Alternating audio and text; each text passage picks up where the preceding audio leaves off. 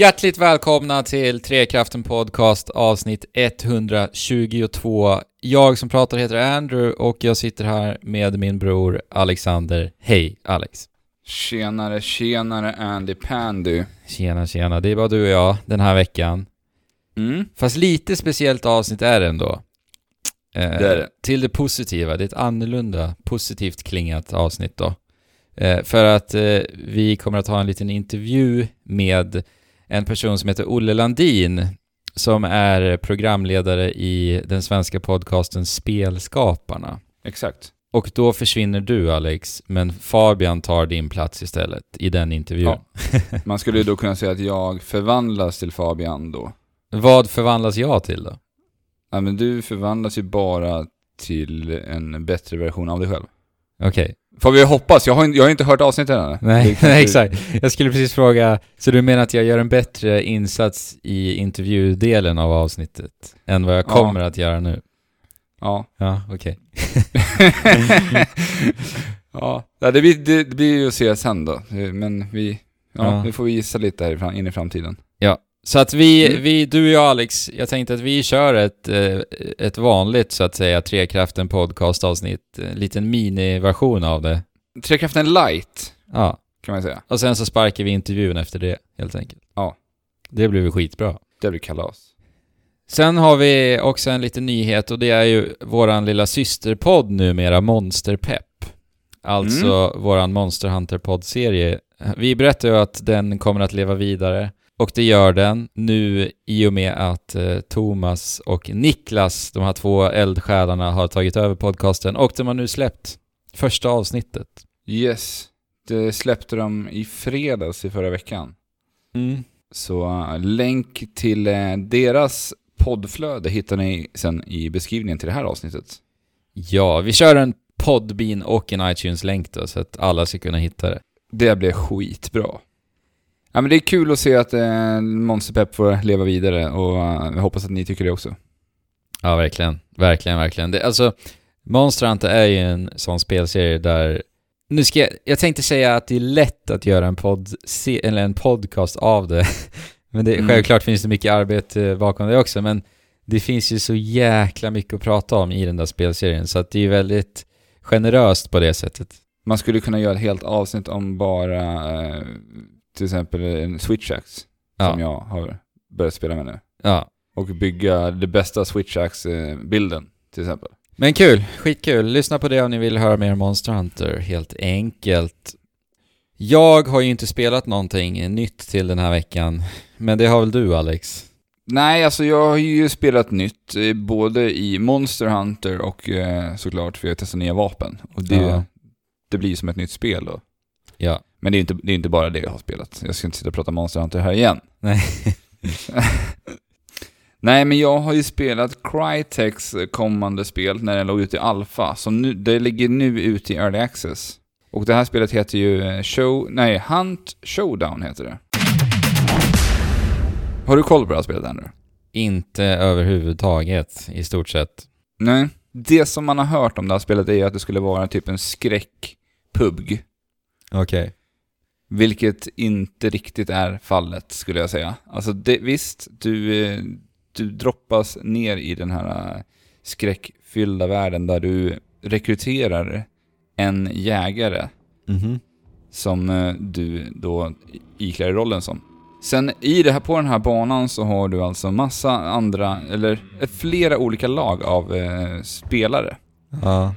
Människospelare då, som är ute och spelar här. För vi har också AI-monster som befinner sig ute i världen. I form av så här zombie-liknande karaktärer och lite monster och... Är Ja. väldigt, väldigt hotfull och skräck, skräckfylld miljö. Mm. Och målet i det här spelet är att du ska ta dig till olika platser för att ta reda på vart den slutbossen kommer att befinna dig. Så att du har någon sån här kraft och kan lysa upp, lysa upp med handen för att se ett blått ljus som Okej. du ska följa. Som eh, följer en mot bossen. Alltså då man ska ha ner en boss, är det det som är ultimata målet? Ja, det är det som är ditt slutmål Ja. i eh, varje runda. Okej. Och först ska du då leta dessa ledtrådar genom att följa det blåa ljuset för att sen minska liksom sökytan på kartan om man säger. Ja, okej. Så det är ingen blå pulserande laserring som förminskas som i Nej, PUBG? nej det är det inte. Nej. Utan alla, alla dessa jaktlag som är, jag vet inte riktigt hur många jaktlag man kan vara i ett spel. Men alla jaktlag har samma, samma mål, vilket är att ta ner slutbossen. Och jaktlagen är riktiga spelare, eller? Exakt. Ja. Och sen är det en massa monster och zombies eh, som Ja. är datastyrda. Mm. Och de kan du skjuta, och få XP för och det använder du för att kunna levla upp den här äh, rekruten då, som äh, Ja. din, din jägare. Så. Men hur många är man i ett jaktlag då? Två stycken. Ja, I okej. dagsläget. Så man spelar med en kompis bara? Mm. Ja, ja. Eh, det är väl en av de tråkiga delarna med spelet. Jag hade ju hoppats på att man skulle kunna vara fyra. Ja, okej. Mm. Men eh, som sagt, det ligger ju i early access nu, så Ja. att det, är, det är mycket som kan hända. Precis, det lär ju dyka upp spellägen där man kan spela flera. Mm. Men eh, i, i alfan då hade vi i alla fall två olika typer av bossar att välja mellan. Det var en typ spindelboss och en butcher som han hette. Som var någon liten skräckinjagande slaktare. Ja. Hur funkar det här då? Ja. Jag, jag jämför ju här med, liksom, med PUBG och mina PUBG-historier. Ja. Och det, det som jag gillade allra mest med PUBG var ju att varenda omgång i spelet kändes som en egen berättelse. Okej, en egen ja. historia. Mm. Och här tycker jag, i den, de här matcherna som jag hann spela i alfan, så vart det nästan så att eftersom att det är AI-karaktärer, så blir det väldigt lätt att i slutändan se typ ett mönster. Alltså ett åter, återupprepande mönster i de här AI-karaktärerna. För det är ju ingenting som vi kan förbestämma i ett spel som PUG där alla fiender är styrda av andra spelare. Nej, precis. Det blir förutsägbart som sagt. Ja, det blir ju det. Men vadå, ser du mönster på hur de, bara hur de rör sig och... Ja, och eh, också här modellerna. Det är så här mycket återkommande modeller. Ja, där är den igen. Det, Jaha. och det är ingen idé att skjuta på det där monstret för den är alldeles för kraftfull. Jag kommer, det kommer bara slösa ammunition. För det är också sådana saker i det här spelet att tänka på. Du kan inte slösa hur mycket ammunition som helst, utan du måste tänka så här Mm. old school skräckspel. Gå tillbaka till det lite grann. Aha, okej. Du, du har inte hur mycket ammo som helst. Då måste du bege dig in i olika hus för att let, loota och hitta ammunition och sånt där. Så det är, är det loot på samma vis som det är i PUBG också, att man hittar vapen också? Eh, inte vad jag har sett i alla fall. Det har bara varit ammunition än så Okej. länge. Mm. Det här handlar det mera om att eh, innan du går in i spelet så har du möjligheten att köpa olika vapen. Alltså först kan du köpa, eller hyra in då de här eh, jägarna som du rekryterar. Mm. Och sen kan du bestämma dig för att gå in och köpa bättre vapen eller lampor eller bomber, handgranater och allt vad det nu finns. Okej. Och sätta liksom, och eh, equippa dem då på eh, dessa jägare. Och det köper du med någon form av valuta som man erhåller när man har klarat av en Mm. runda typ, eller? Ja, och det får Ja. du genom att till exempel skjuta andra spelare, plocka ner AI-monster Ja, ja. och även klara slutbossen då. Mm. För det som händer när vi väl är på slutbossen är att eh, det kommer att, eh, ja nu kommer jag inte ihåg vad de här kallar det, men eh, platsen som monstret befinner sig på kommer att bli avslöjad för alla spelare. Vilket gör att alla kommer börja röra sig till bossen. Ja, när det första jaktlaget har hittat monstret eller? Ja, när de, Ja. Har, när de har tagit ner mon- monstret. Jaha, när de har tagit ner det, okej. Mm. Och då finns det, på kartan finns det flera så här. Eh, nu har inte jag ett bra svenskt ord för det här, men extraction points, alltså Ja. flyktplatser. Ja, men precis. Man kan säga.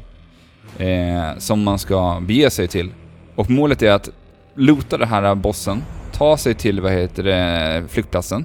För att sen ta det därifrån platsen levande utan att dö med din eh, jägare då.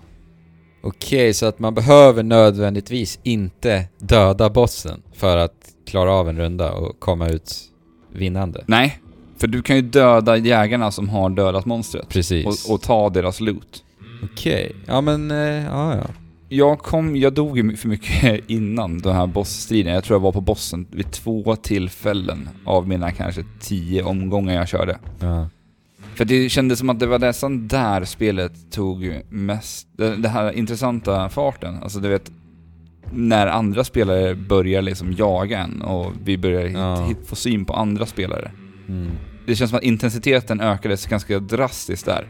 Men så du menar att hela upptrappningen till den punkten, är det den som kändes just eh, repetitiv och lite förutsägbar som du nämnde? Ja, alltså det var ju det här, gå och lys med den här handen, spotta de här blåa ljuset, gå dit, hämta ledtråd. Det ska Ja. du göra tre gånger för att sen få, för, för att sen lyckas avslöja bossens position. Ja. Och det tyckte jag vart lite småtradigt. Jag vill ha lite mer, någonting som motiverar mig lite mera. Men kan inte det där utveckla sig tror du då, när, när spelarna har fått känna på spelet ännu mer och man kommer upp Jo men det tror jag. Alltså, det, för att de har verkligen någonting här. Alltså jag, jag tycker det. Det känns ju ändå unikt, alltså till skillnad ifrån just uh, PUBG och Fortnite Battle Royale-spelen. Alltså det är ändå, Mm, det är ju sin egna lilla grej ändå i det hela. Ja, för det är ju en, en typ av Battle Royale-spel med en liten ny skräcktwist på det hela. Som jag tycker, alltså jag, jag tycker att de har någonting och jag, hopp, alltså jag, ser, ser verkligen fram emot att följa det här och se vad de lyckas göra. Ja. För att alltså det första jag tänker på så här, flera platser med nya monster och nya upplevelser och så här. Det hade Mm. varit så mäktigt att se dem göra så här. Tänk dig att göra massvis av olika modeller.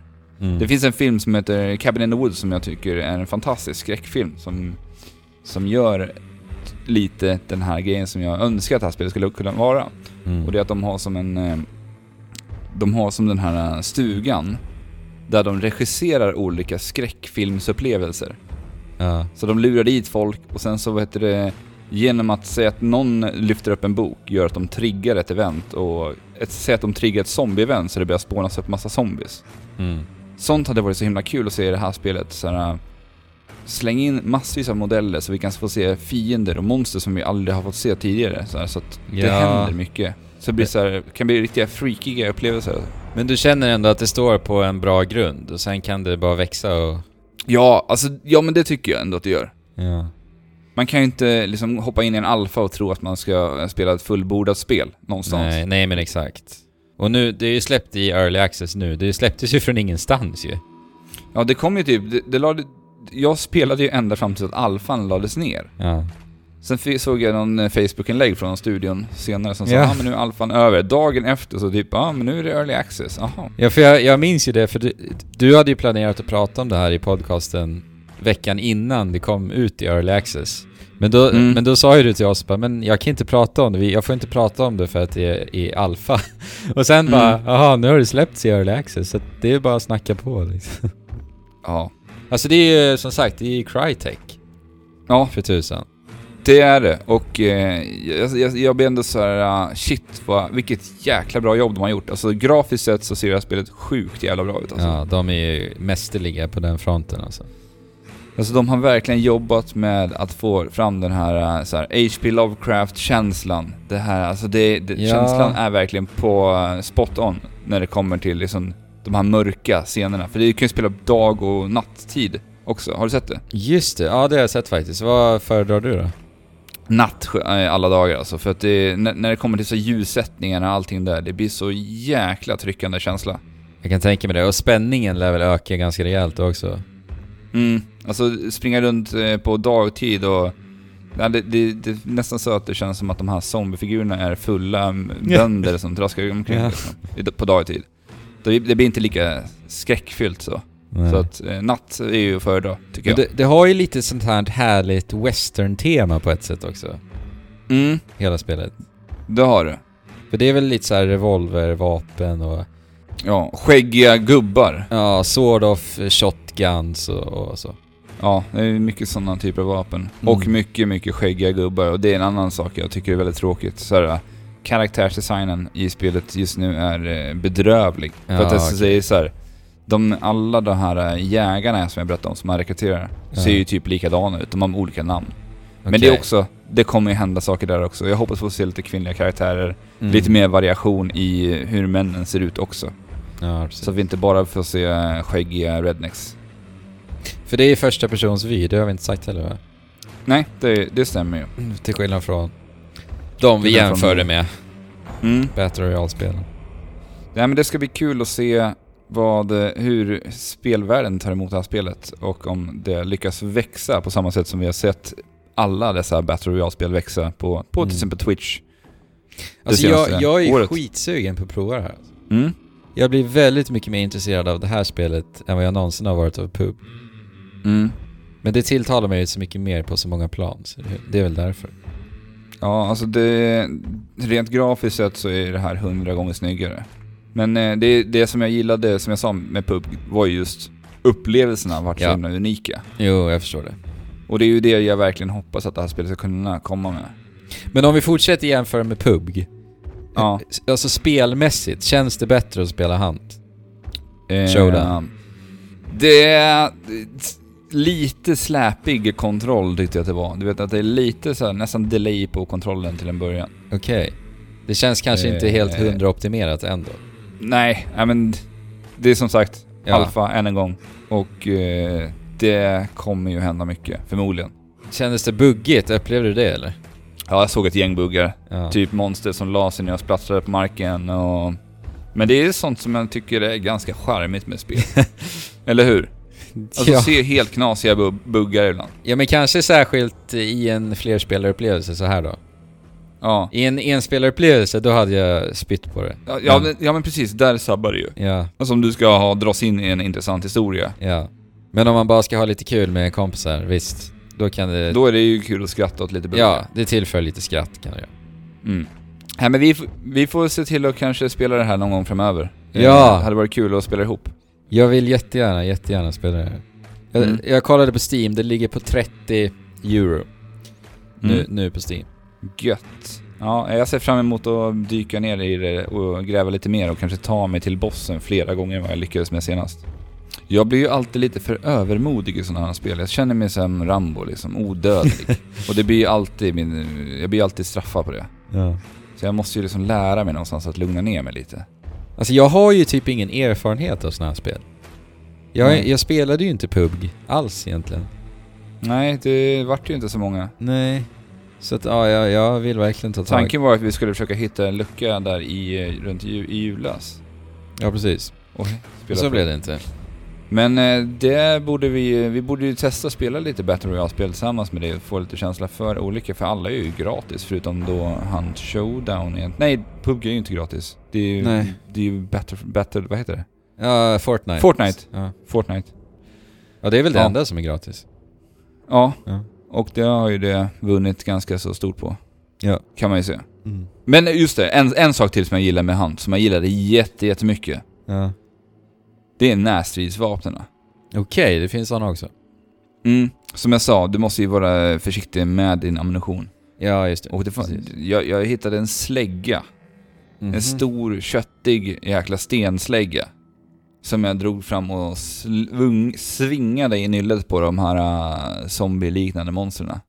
Ja. Det var en, det var en riktigt härlig känsla. Och sen är det vet lite delay med, i och med animationerna. Så man måste liksom trycka den en bit innan och sen gå fram och verkligen smälla till den i, i ansiktet på dem. Den Det- känslan gillade jag jättemycket. Lite, Så, mo- eh, lite Monster Hunter. ja, Beräkna sina slag. det, det känns så tungt. Ja. När, det, liksom, när man får beräkna med animationerna Ja, ja. i sina slag. Oh, ja. Och det gillade jag jättemycket faktiskt. ja, men coolt. Mer om Hunt Showdown i framtiden. Yes, då går vi vidare till lite nyheter. Och lite mer Monster Hunter då. Mm. Den här nyheten skrev du upp tror jag Alex? Ja, det, det var en tweet som eh, dök upp här i, om det var i helgen eller i förra veckan, ifrån eh, Iron Galaxys eh, VD. Mm. Adam Boys heter han. Och det här, Adam Boys har tidigare jobbat för Playstation och på Capcom. Ja, Capcom också alltså? Ja. Okej. Och han har eh, driver nu ja, Iron Galaxy som är en studio som gör ganska mycket eh, outsourcat. Eh, de, de fungerar som en outsourcing-studio som folk eh, anlitar för att porta deras spel. Ja.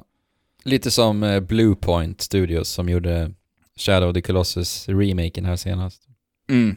Och Iron Galaxy menar på att, eller, eller Adam Boys skickar ut den här tweeten och säger att till Capcom och säger att de skulle kunna göra en Monster Hunter World Switch-port. Ja.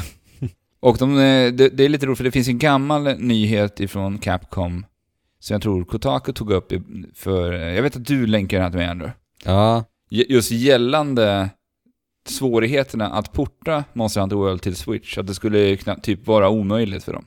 De verkade ju inte ha planer på att göra det om man Mm. tolkar den texten som Ja, Kotaku precis. la upp. I, han avslutar den här tweeten med att säga att han- det här, det här kommer, kommer vara utmanande, men det är absolut ingen omöjlighet att göra Nej, det. precis. Han verkar vara ganska så säker på det också. Att det här, kom, Ja. det här funkar Capcom. Ge oss bara tilltron så kommer vi slutföra det här och göra det här möjligt. Mm. Eh, Men det, det är lite intressant att han vänder sig publikt tycker jag ändå. Alltså för att jag kan väl tänka mig i och med att han tweetade det här att de ändå har försökt att få tag på Capcom och pitcha idén om att de faktiskt vill göra en portning, eller? Och sen, Ja. att, och sen att de nu liksom vänder sig publikt för att så här verkligen komma åt dem. Hallå Capcom, vi vill faktiskt någonting här, eller? Det, det ja, alltså det känns ju som det. Ja. Alltså det, det är ett sätt att skapa en... eh, Alltså det, det här gick ju lite, det här gick ju viralt, den Ja. här tweeten. Det gjorde ju det. Den spred sig som, som en nyhet på spelsajter runt om ja, i världen. Ja, precis, och retweets och likes så det heter duga och så. så att, Och det, är- det har ju blivit en helt ny... Alltså det är en metod att använda sig utav idag när man ska göra sådana här... ja. Såna här försöka få tag på företag och göra den här typen av arbeten åt. ja. Och eh, för Iron Galaxy, det var ju de som gjorde portningen av Skyrim till Switch. Och den, vad jag har förstått som, ska ju funka väldigt, väldigt bra. Eh, Digital Foundry, den här YouTube-kanalen som återkommer ofta, som vi pratar om, Mm. eh, hyllade ju den för att den funkade riktigt, riktigt bra. Så att de är ju uppenbarligen kompetenta. Jag vet inte riktigt vad de har gjort tidigare än det. Tror du att Capcom skulle kunna hoppa på det här eller? Ja, alltså vi vet ju att det finns ju en tid där Capcom eh, outsourcade väldigt mycket, många utav deras spelserier till just västerländska spelstudios. Mm. Om du kommer ihåg tiden med, när de släppte Bionic Commando och eh, de gjorde det här Dark Void, DMC, allt det här var ju så här. Jag tror även Lost Planet 2 var outsourcat till en västerländsk studio. Om jag inte är helt Mm. borta. Ja, det kan nog vara så. Det där är lite den mörka Capcom-tiden som du nämner nu. Ja, När de... är- jo det är det. Ja. Ja, du vart, eh, du, nu vart du, fick du, vart hamnade på lite dåligt humör där nästan. Låter det som. ja, men När du tänk, tänker tillbaka på den här mörka tiden. vad gjorde Capcom den tiden alltså? De, de, Ja. de kunde inte släppa bra spel. Men eh, alltså jag tänker också lite så här. det beror ju nästan lite på också eh, från Capcom då. Alltså hur planerar de att göra med Nintendos Monster Hunter-fans? För att någon gång, någonstans så känns det ändå som att de kommer väl vilja tillfredsställa den publiken på något sätt också med, med tanke på att de ändå har uppenbarligen en lojal spelarbas hos Nintendos fans. Det måste de ju ändå ha, tänker jag.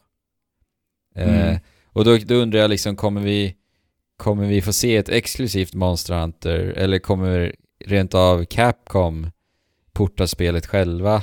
Alltså, det är ingenting av det här vet vi ju. Nu tänker jag bara. Ja. För att jag menar, det kostar ju också pengar om de skulle outsourca det till, till Iron Galaxy. Det är ju inte, Mm. det är ju inte gratis menar jag liksom. Så, ja. Nej men det är, det är väl, jag, jag tycker det är väldigt kul att höra ifrån en utomstående studio som säger egentligen raka motsatsen till eh, Capcoms uttalande gällande att det skulle vara så himla svårt och nä- nästan till omöjligt att göra Monster Hunter World. Och så ser jag att det, det här går faktiskt. Mm. Och eh, Capcom måste ju någon gång, någonstans måste de ju ta ställning till det här någon gång. ja, det... För att det, som vi vet är ju spelserien eh, oerhört stor i Japan och i Japan så spelar man mestadels handhållet Mm. spelande. Ja, verkligen. Jag se. hoppas på att få se ett svar på det här eh, under året. Ja, Och det är också intressant att se, kommer vi få se mera, mera typer av den här eh, jobb, eh, den här, vad ska man säga, spontan ansökan om speljobb. ja. De, de kanske verkligen, verkligen behövde jobb på Iron Galaxy. De kanske, Ja. för han är ju VD för företaget, Adam Boys. ja. Så det kanske, Mm. de kanske hade någon finansiell kris på företaget. Bara skriker efter jobb. Ja. Ja. Ja, vi får se. Men vet du vad det är dags för nu Alex? Nej. E3-nyheter.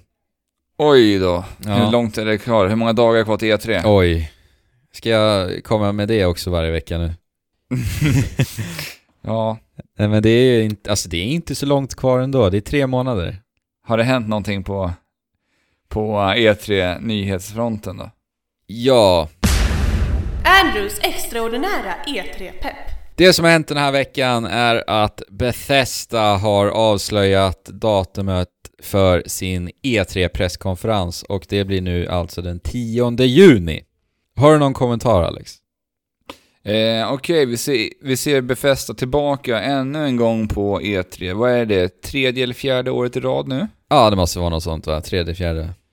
Jag kommer ihåg när, när, de, när de gjorde det här första gången så vart vi alla ganska förvånade. Oj, Befästa ska upp och göra en eh, presskonferens. Ja. Det verkar ju ha gått bra för dem de senaste åren, så de fortsätter ju. Uppenbarligen så har Mm. det gått bra. Förväntar du dig att se någon stor överraskning? För det har ju Befästa varit väldigt duktiga på när det kommer till E E3. Ja, jag måste nog säga att jag förväntar mig faktiskt det. Alltså, för att när man tänker på vad de har som de skulle kunna visa upp, Mm. då är det så här, det finns väldigt mycket ovisshet känns det ändå som, eh, kring Bethesda nu. För att, jag menar, Dishonored är släppt. Året innan det, vad var det? Det var, Eh, var det Fallout? nej, Fallout är ju tre år sedan nu. Ja, vad, vad, vad, det måste vara Doom, Doom då? Men det var ju till och med innan E3, nu... Tusan var det 2016? Det var ju då det var Dishonored. Dishonored var det. Det var Dishonored Det, 2016. så var det ja. Ja, tiden går för fort för att jag ska kunna tänka tillbaka. Ja, och 2015 var det ju Fallout, när de utannonserade Ja. Fallout Shelter samma, sam, på presskonferensen släpps Ja. eh, direkt efter konferensen och sen Och- så Fallout 4 till hösten. Och förra året var det Prey. Ja. Och eh, Quake släpptes förra Nej, året det också. var ju Wolfenstein 2 förra året. Och Wolfenstein 2. Så att de Ja. har ju liksom bränt av väldigt många av deras IPs. Och den stora, stora som vi alla väntar på, det är ju nästa del i Elder Scrolls-serien förstås. Och det är ju ändå liksom sju år sedan i år. Ja, det måste ju vara dags nu. Ja, det, det känns ju så. Men å andra sidan så tar ju spel eh, bevisligen väldigt mycket längre tid att utveckla idag också. Det tar, man märker ju det, att det tar verkligen längre tid för AAA-spelen att komma nu för tiden. Mm. Men å andra sidan, som sagt, tre år sedan Fallout 4 nu, i år. Det börjar bli dags Jäklar vad- för... Vad tiden går alltså. ja, det börjar bli dags för nästa Elder Scrolls. Kanske att vi får se det i alla fall, tänker jag. ja, alltså det är väl inte helt orimligt. Nej, jag tycker nog inte det va. Och sen tänker jag också på Doom. Kanske en uppföljare till Doom också. Det är ändå över två år sedan då.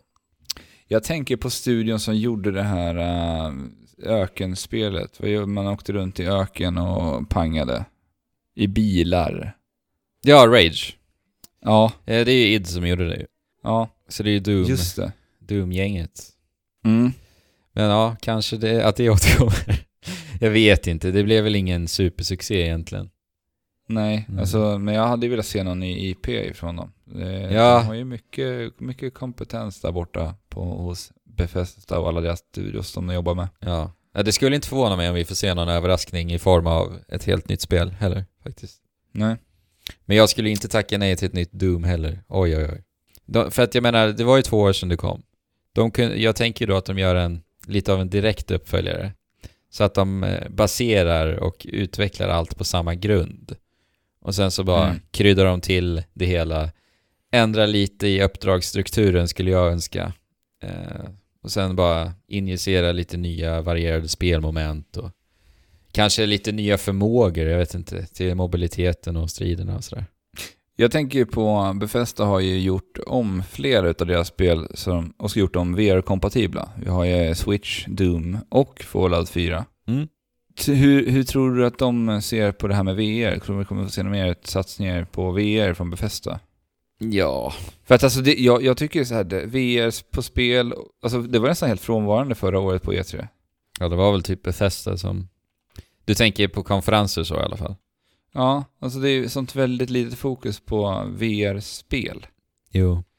Ja, det var ju då vi fick se Moss, det här Playstation VR-spelet i alla fall. På Var det deras- första gången de visade upp det då? Ja, jag tror det var det då. För det har ju släppts nu. Mm. Och vi har ju försökt att få Fabian att spela det här. Jag har gjort det. Men Mm. eh, jag vet inte. Han verkar så otroligt opepp. Men jag skulle faktiskt vilja täcka det i våran podd. Vi får se hur vi gör Mm. med det. För att det verkar intressant ändå tycker jag. Mm. Alltså jag, jag läste någonting om det här och de sa att det var väldigt, väldigt bra. Ja. Och att eh, det... Jag läste någonting om att de... Det är så här spel ska fungera och spelas i VR. Ja, jag har hört också sånt. Att det här är det mest speliga eh, VR-spelet som vi har fått hittills. Liksom. Vi får tjata på Fabian Alex. Ja, vi får göra det. ja. Hoppas vi får kunna täcka Moss. Men eh, det ska bli intressant att se hur det blir med VR på E3 i år. Också, Ja, det överlag, också. jag. ja Så håller eh, får vi inte se några mera utannonseringar av VR-spel i år så jag vet jag inte ens om vi kommer att få se så mycket VR-spel under den här eh, eran av VR. Säkert i framtiden i så fall, men jag vet inte. ja, alltså det var det, ju så otroligt frånvarande. ja, det kommer ju så småningom komma, eh, såklart. Men eh, det Mm. känns på något sätt ändå som att vi är i en våg nu av att det inte mottags av mainstream-publiken om man säger så. Vi får se. Mm, absolut. Vi, det blir kul. Ja. E, E3 är ju alltid roligt. Ja, och eh, jag har ju lovat att vi ska snacka E3 varenda avsnitt ända tills E3 går av stapeln nu så att... Så vi ska vara alldeles trötta på E3 när det väl är dags. ja, men all... E3 är ju kul att diskutera tänker jag så att... Det blir ju bara Mm. trevligt va? Ja. Nu har alltså Nintendo Switch fyllt ett år tillsammans med Zelda Breath of the Wild. Fan Ah. vad tiden går. Som sagt, Ja, det är galet. Ett år det redan. bara svischar förbi. Hur eh, tycker du att det här första året har varit då Alex? Har, har hårdvaran hållit bra för dig? För, till att börja med? Eh, alltså, eh, ja, ja, alltså den har ju inte gått sönder. Nej. Och det är ju en fördel. Ja. Det tänkte man ju, alltså man tänkte ju att den skulle eh, kunna gå sönder och få repor på skärm och allt sånt där. Ja, vi vet ju hur de första inledande veckorna var. Det var ju skräckscenarion överallt på internet. Mm. Jag har inte upplevt någonting av det här själv, men jag vet ju att du upplevde ju att Joy-Cons eh, tappade koppling och sånt. Ja, alltså de första utskicken hade ju vissa Joy-Cons sådana barnsjukdomar i och med eh, kontakt, eller sändaren i Joy-Cons för att få kontakt med switchen. Ja. Men eh, jag tog hjälp av YouTube och eh, med hjälp av en eh, på våran Discord som faktiskt var så vänlig och skickade hem lite så här stålull, eller så här stålskum till mig. ja. Som gjorde att jag, alltså, som, gjorde, som jag då skruvade upp Joy-Cons och sen så klippte jag ut sånt här stålskum och klämde ner den i, på plats i Joy-Con så fick jag en klockren kontroll. Vilken fix alltså. Mm. Så eh, det var ju bara det strulet jag har haft med att de tappar. Ja. Och när vi hade Puyo Puyo-kvällar så kunde man ju verkligen skylla då på att kontrollen inte funkar som den ska. Mm. Annars är det ju alltid störande att höra att folk eh, klagar på att det är fel på kontrollen. Men det var det det, när vi spelade. Ja, precis. Ja, det är samma för mig. Min har hållit hur bra som helst. Den är ju som ny fortfarande. Liksom. Hållbarheten. Mm. Och det är ändå en bedrift Mm. med tanke på att den är hållbar också. Det ska, den ska ju hålla liksom. Så Mm. det har de gjort bra, byggkvaliteten och sådär. Eh, men hur spelar du mest då Alex? Du är väl en dockat spelare framförallt? Eh, ja, jag var väl det till en början när jag spelade Zelda. Ja. Men sen har det mest blivit den här äh, sitta i soffan Mm. bredvid sambo och spela Switch. Ja. När hon tittar på TV, typ. Ja, det är mest så jag spelar Switchen faktiskt idag. Ja. Så att det blir väldigt lite användande av just Pro-kontrollen, vilket är lite tråkigt också för det är en väldigt be- behaglig kontroll. Ja jäklar, den är ju fantastisk alltså. Eh, Men det är, för mig spelar jag väldigt mycket bägge alltså. Egentligen typ 50-50 skulle jag nästan gissa. Men det har väl att göra med att du spelat mycket, till exempel Splatoon som du har lagt ner typ eh, halva ditt liv i Ja. under förra året. Ja. Så det är Precis. väl det, det är där de timmarna ligger. För att du vill kunna spela med Pro-kontrollen kanske. Ja, men sen också så här när det kommer storspel som det har gjort nu första året med Switch och jag verkligen vill avnjuta dem på ett sätt, då börjar jag spela dem dockat. Så mina liksom första intryck av ett spel jag sett fram emot brukar jag alltid spela dockat först. Mm. Eh, typ när Mario kom exempelvis, så spelar jag mestadels det dockat först. Eh, sen varierar jag lite. När jag blir lite varm i kläderna va, med spelen. Mm. Vad tycker du har varit det bästa generellt med maskinen? Alltså det var ju att vi fick eh, en eh, som på förhand var rena jäkla framtidsmaskinen. Alltså att kunna ha en spel, spelkonsol vi kan ta med oss överallt. Det är fortfarande Mm. oerhört imponerande. Ja, det är det faktiskt. Alltså, det, vi, vi är så bortskämda med switchen. mm. Alltså, och det är väl fort, nog det bästa. Ja, precis. Att, att, den, att den funkar så bra som de utlovade lite på förhand då. Mm. Att det är så Ja. sömlöst att bara plocka upp den ur dockningsstationen. Mm. Det tar bara en sekund, sen spelar du handhållet helt plötsligt. Ja men precis. Och på tal om sömlöst så är det ju också lite sömnlöst. Nej, nu tänkte jag göra en ful och jättedålig segway till att eh, prata om sleep-funktionen. Jaha. För den är ju fantastisk också. Ja men alltså sleep-funktionen funkar ju egentligen som en eh, låsfunktion på telefonen. Ja, exakt. Sämst då? Ja, alltså det är ju det vi, man alltid pratar om när man pratar om Nintendo. Nintendo ligger ju efter i tiden väldigt, väldigt mycket när det kommer till online-spelande Mm. och online-funktioner. Till och med så att Nintendo har gått baka i tiden. Ja. Innan eh, till exempel Wii U, där vi hade liksom Netflix på den, vi hade inga, de hade uteslutit, tagit bort Friendcozy. ja. Och, och sen så går de tillbaka i tiden på switchen och inför friendcodes igen och tar bort Netflix och sådana här saker. Ja. Det, Och vi kan inte skicka jag- meddelanden till varandra heller. nej. Och det kunde vi göra på Wii U Ja. via det här Miiverse som fanns då. Ja. Nej, det tycker jag är märkligt. Ja. Fortfarande. Och att vi fortfarande ett år senare inte vet så mycket mera om Mm. vad de kommer göra åt det här. ja, precis. Det enda vi vet nu är att det lanseras i september. Alltså Alex, tänk dig om vi visste förra året i mars 2017 att online Mm. inte skulle släppas förrän september 2018. Alltså, Mm. jag hade blivit krontokig. Ja. Jag hade ja typ... för det, skulle, det skulle väl ha varit ute nu egentligen? Ja, de sa Från ju... början. Ja, precis. De sa ju... Sa de inte efter sommaren till att börja Ja, jo med? just det. För det var en testperiod där först med Splatoon. Ja, exakt. Och sen sa de 2018 och sen nu definitivt september 2018. Mm. Ja, nej men jag håller med dig. Online. Det, men det har vi snackat om så jäkla mycket i den här podcasten. Men det är ju det som den här maskinen verkligen, verkligen saknar. Mm. Och sen också tänker jag, eh, vi pratade om hårdvaran, att den har hållit, hållit väldigt, väldigt bra, funkar väldigt bra. Det enda är just det där du nämnde när man spelar flera i till exempel Puyo Puyo.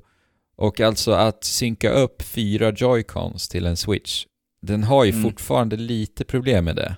Jag måste ju liksom ställa fram min konsol egentligen framför tvn för att alla kontroller ska vara perfekt synkade och att det ska funka. Men, men då kanske det kan ha att göra med att du har de tidigare versionerna av Joy-Cons också. Ja, det kan För vara det. Du köpte, ju, du köpte ju alla eh, dag ett också. Ja, precis. Det kan För vara att jag vet att det har ju att göra med antennen i eh, just Joy-Conen som är för svag. Ja. Och det är den man förstärker med hjälp av den här stålskummen som jag klämde in i min Joy-Con. ja. Så att jag, alltså jag, jag kan sitta långt ifrån min nu när jag har liksom moddat min lite grann. Ja, det är så. Och jag märker ju inga problem överhuvudtaget längre. Nej. Ja, men det, för det verkar ju som att Nintendo har ju löst det här problemet helt och hållet. För man har inte hört någonting om det sen Nej. de första veckorna. Så Ja, det, ja, det, det kan... Så där blir det ju alltid med spelreleaser. Ja, Alltså konsolreleaser. Barnsjukdomarna finns alltid med ja, på ett eller annat sätt.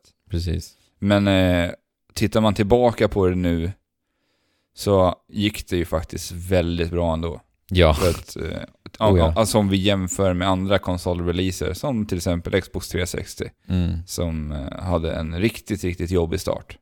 ja, Playstation 3 hade det också eh, faktiskt. De hade ju problem med försäljning och allting. Så att det... Ja. Men eh, så kan man ju titta på vad switchen faktiskt har lyckats åstadkomma rent eh, mjukvarumässigt på ett år. Mm. För att det är där jag tycker det börjar bli ganska så intressant. Ja. Nintendo har gjort någonting som man inte trodde de skulle göra på förhand. Alltså kolla på indiespelsutbudet som finns på Nintendo Switch idag. Ja. Det har liksom, nu har det nästan blivit standard för alla indieutvecklare att släppa sina spel dag ett på, Ja. på Nintendo Switch. ja, de vet ju att de missar så mycket om de inte släpper det till Switch. Det vet indieutvecklarna nu.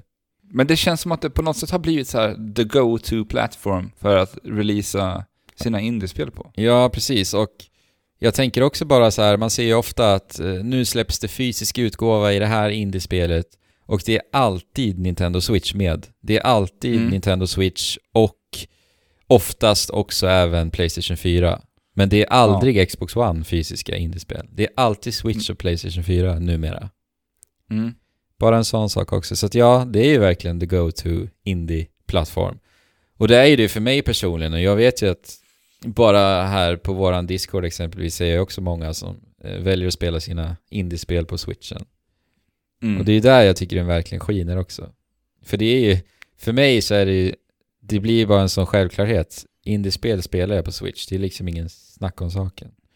Och det är också det vi är intressant att vi har pratat om förut också, just med till exempel Super Meat Boy som lanseras då så här, vad är det, 8-9 år efter sin för, första release.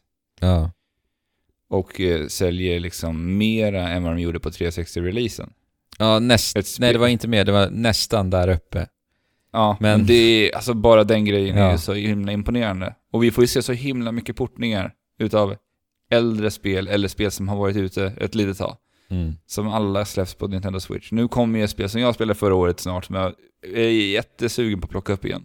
Mm. Och det är ju spelet Flint Hook. Ja, det är jag också sugen på. Släpps nästa vecka tror jag, till switchen. Mm. Alltså det är ju det är sjukt imponerande vad mycket indiespel de har lyckats liksom roffa åt sig. När vi tittar tillbaka på Wii U och hur, eh, vad de hade för indiespel, Mm. så var det ju, det var inte alls i den här utsträckningen som vi fick se spel. Nej, det går inte att jämföra riktigt. Nej.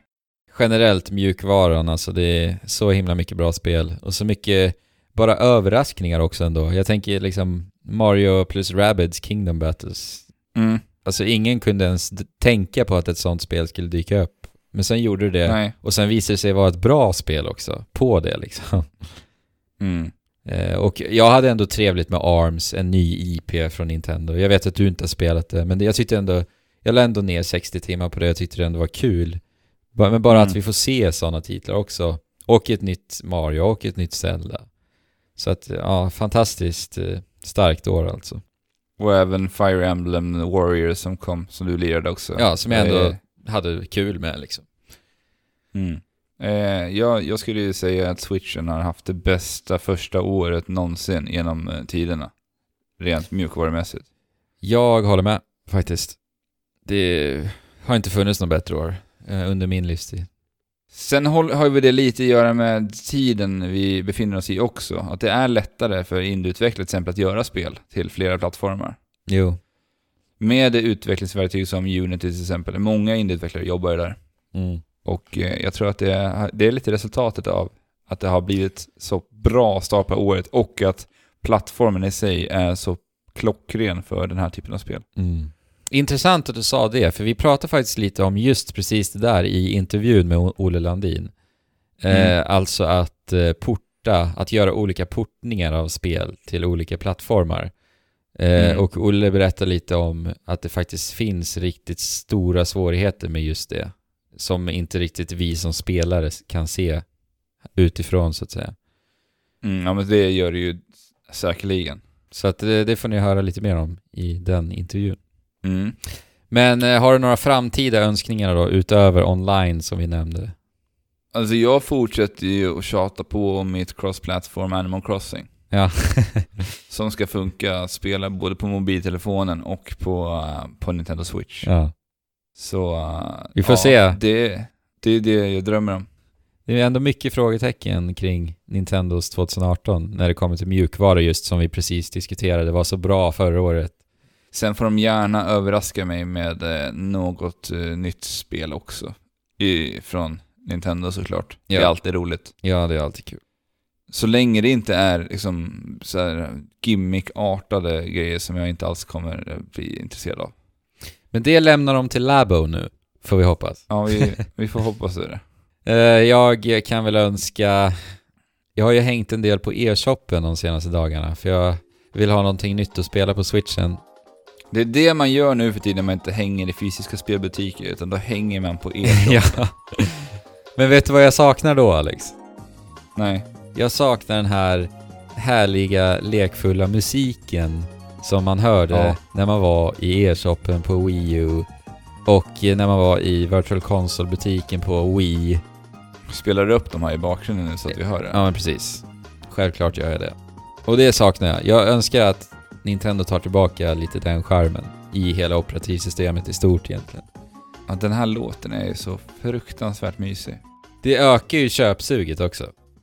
Så att, Ja, det gör ju det. så att Nintendo inför... Det härliga var ju att under juletid Ja. så ändrade de ju melodin så att den skulle kännas juligt. Helt fantastiskt. Man är ju väldigt öppen för att köpa nya saker just under juletid. Ja. Det är så här, i julemyset och gå in på e-shop och det spelas julmusik.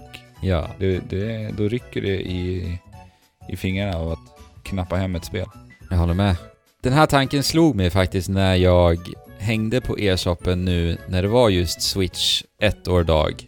För att Nintendo gjorde ju Mm. en sån här nyhet av det på Switchen också ju. Att ja, nu Mm. fyller vi ett år och sen så fick vi gå längs minnesvägen så länkade de till alla släpptitlar på dagen då. Eh, först tredje match där 2017. Eh, Mm. och då gick jag in på e-shoppen och då tänkte jag, hade det här varit på Wii U, då hade det varit någon liten finurlig musik i bakgrunden som eh, firar då det här första året. Det hade varit det alltså. Ja, det tror jag. Så att jag sak det var just då jag bara, men vart är musiken? Nästan så att du startade upp din eh, Wii, Wii U bara för att lyssna på musiken och ha den i bakgrunden. ja. Vi får se, kanske när onlinet kommer Alex, kanske får tillbaka musiken. ja, det får vi hoppas på alltså. Trevligt, trevligt. Det blev ett avsnitt det här också Alex. Det blev ett miniavsnitt men det blev ändå Längre än vad vi kanske hade väntat oss. Ja. Oss kan man nå på trekraften.net. Där ser ni vart vi befinner oss på alla sociala medier. Som exempelvis Instagram där vi heter Trekraftenpodd va. Och sen finns vi Ja. på m3.se. Ja. Och Discord. Ni är så hjärtligt välkomna till Discord-kanalen. Ni hittar länk till den i beskrivningen. Och ikväll blir det stream. Det blir antingen du eller jag som streamar Alex. Mm. Eh, vad det blir vet inte vi nu. Men vi vet det nu när ni lyssnar på det här. ja. Så, ikväll. Spel kommer att streamas på våran Twitch helt enkelt. Ja, Twitch.tv slash trekraften stream heter vi där. Och vi fick in en lyssnarfråga eh, till Mm. dagens avsnitt. Men det är faktiskt en lyssnarfråga vi känner att vi vill ha med Fabian på, så att vi kommer vänta med den här frågan. Eh, den handlar lite om hur vi hanterar, alltså en ångest man kan uppleva när man lägger ner kanske lite för många timmar på ett spel, eller lite för många timmar i en spelsession så att säga va? Lite så. Ja. Spelångest kan vi ju kort, alltså enkelt kortfatta den frågan. Ja, skitbra. Så den väntar vi med. Och jag tror att det, ja, för det här är en så himla intressant diskussion, för jag tror att det är någonting alla som spelar någon gång kan relatera till också. Ja, exakt. Så att eh, du, Thomas, som har skickat in den här, vi har läst din fråga och den kommer att dyka upp framöver. Ja, jätteintressant fråga tycker jag. Så, Alex, Jajebox. nu kommer du bli Fabian. Ja, men då hoppade jag in i den här uh, omförvandlingsmaskinen och uh, blir Fabian då. Så Ja. Så kickar vi igång intervjun med Olle Landin.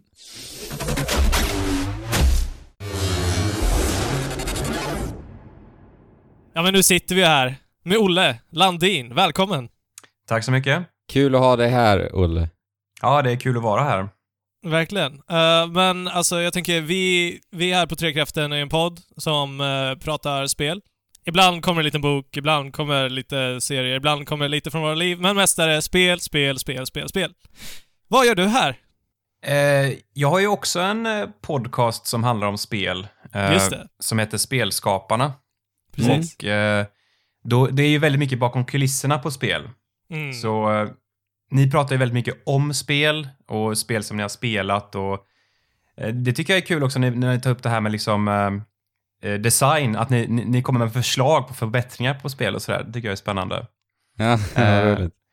Men, eh, men det jag gör då, då är det jag har en intervjupodd där jag pratar med spelutvecklare, svenska Precis. spelutvecklare. Och Mm. de får berätta om liksom, ja, men hur det har varit, deras resa i spelbranschen och deras roller och Mm. ja, allt möjligt kring spel helt enkelt. Ja, jag har ju lyssnat på en, eh, en hel del avsnitt nu. Jag har inte riktigt hunnit lyssna på eh, allting än. Men eh, det är gött att bara ha en podd som man vet är väldigt härlig att lyssna på. Och som du säger, det är väldigt mycket bakom kulisserna. Samtidigt som du håller väldigt personligt till just de, de spelskaparna som du pratar om. För de är människor också, eller hur? Ja, men verkligen. Och för, för mig när jag, när jag drog igång detta så, så tyckte jag så här att vi- vilka, vilka är de här egentligen? Vilka är de här personerna bakom spel? Jag, jag var väldigt nyfiken, så eh, det är superspännande att få höra om det, tycker jag. Så det, det var så du tänkte när du liksom bestämde dig för att göra spelskaparna? Eller kan du berätta lite hur, det, hur hela processen gick till? Eh, absolut. Eh, jo, alltså, jag jobbade själv i, i spelbranschen då med eh, casual-spel, mobilspel. Eh, Mm, just det. Ja, Men, ja. eh, och då eh, stötte man ju på folk och hörde om historier och sådär och så tyckte jag så här, fan det, det, det här borde ju fler få ta del av. Mm. Eh, och så läste jag även den här, jag vet inte om ni känner till, det finns en bok som heter Masters of Doom. Eh, Monsters of Doom. Masters of Doom, det är alltså... Masters of Doom, okej. Det, det handlar om hela eh, historien kring hur eh, domspelen kom till. Eh, Ah, ja. Ja, ja. Och så får man följa de utvecklarna från när de var unga fram tills, eh, eh, ja, men fram tills idag egentligen. Ja, Och- och gamla AIDS som la grunden för Exakt. allt exakt. dataspelande. Ja, det låter som en intressant bok. Ja, den var, jag tyckte det var så otroligt spännande liksom. Och då var det så här, fan, man, det skulle finnas mer sånt här liksom. Mm. Ja. Så kom du på den briljanta idén att föra det in i podcastformen, helt enkelt. Exakt. Och det är ju Ja, men- också, alltså poddar i sig är någonting som jag, jag är verkligen en junkie där. Uh, älskar formatet alltså. Ja, men då så. Då var det ju som eh, gjutet för dig. Ja men alltså det passar sig verkligen. Och jag har ju själv, nu när jag har haft en podd ett tag, haft de här tankarna att det vore kul att liksom ha det här, men eh, du fyller ju redan den, eh, de skorna just nu. Och det är ju skitbra, för du gör mycket bättre än vad jag skulle kunna göra, tror jag. Nej, men det, det, det finns, jag tycker det finns utrymme för fler och, och, och mer saker liksom. Det, Mm. the more the merrier. Men eh, du fokuserar mest på svenska spelutvecklare, för att jag, jag har hört några som pratar engelska, eh, men det är primärt i Sverige som du riktar dig till. Eller är det bara just att det är mer lättillgängligt? Ja, alltså jag tänkte att, eh, alltså det är ju skönt med begränsningar. Eh, Mm. någonting, Ja, som ja. fakt- någonting som faktiskt återkommer väldigt ofta i podden, att spelutvecklare säger det så här att, ja men, eh, jag var begränsad av hårdvaran och därför kunde jag vara kreativ och sådär. Mhm. Eh, Och det är samma för mig där, att jag tänkte att ja, men om jag begränsar mig till, till, den, till Sverige, då, Mm. då har jag ett tydligt scope liksom. Eh, Ja.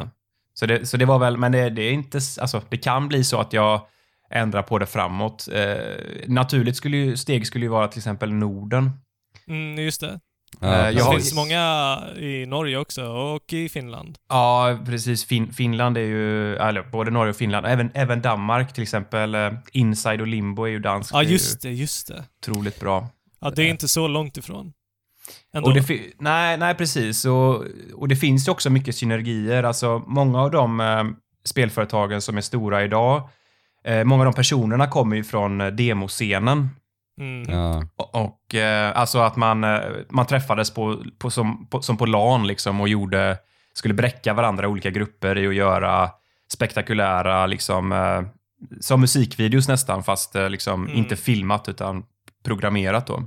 Mm. Och eh, när, när, när demoscenen var som störst på 90-talet så var det väldigt mycket att man åkte mellan de nordiska länderna. Så det kunde vara Finland hade ett superstort eh, demoparty, Danmark hade ett, Sverige hade ett och fanns eh, stora i Norge också. Så det var liksom eh, ja, men mycket samarbete mellan de här länderna på den tiden Mm, med. okej. Liksom. Så vi pratar typ 90-tal, när det Ja, här var som störst? precis. Det är väl, eh, jag, vet, jag kan inte säga något år sådär, men, men eh, från kanske 80-90? Ja, ja exakt. Och det, det, det slutade väl, alltså någonstans där kring eh, slutet av 90-talet så blev det ju mer att eh, eh, man slutade göra demos på LAN och man spelade istället. Alltså Mm, ja. C- CS-turneringar och, och sådana grejer. Men upplever du att det är så fortfarande i, i de nordiska länderna? Att det Eller är har- mycket utbyten. Ja, precis. Eh, inte, inte någonting som jag kan se, men jag menar, eh, det, det är klart att eh, man, nu är man ju inte lika beroende av en fysisk plats. Eh, så jag tror att det är snarare Nej. mer att det, det är mycket samarbeten som kan vara på längre avstånd. Alltså, Ja, verkligen. Mm. Och jag tänker Att- ju bara då på, på den här norska studion, Deephead Studios, som utvecklade Owlboy som jag pratade om i förra veckans poddavsnitt. De har ju alltså eh, personer både från Kanada och USA och Norge va? Ja, Och även eh, Gears for Breakfast från Danmark. Det är ju danskor, eller dansk, danska personer, sen även från Amerika också sådär. Så. Ja, men det har nog verkligen att göra med det att eh, alltså, sen internet kom in i bilden så har ju det förändrat hela Ja. planen liksom Mm. på något sätt. har du hört talas om Nordic Game? Eh, Nordic Game Conference? Mm. Ja, absolut. Eh, jag har varit där en gång. Mm. Varit. Samma här.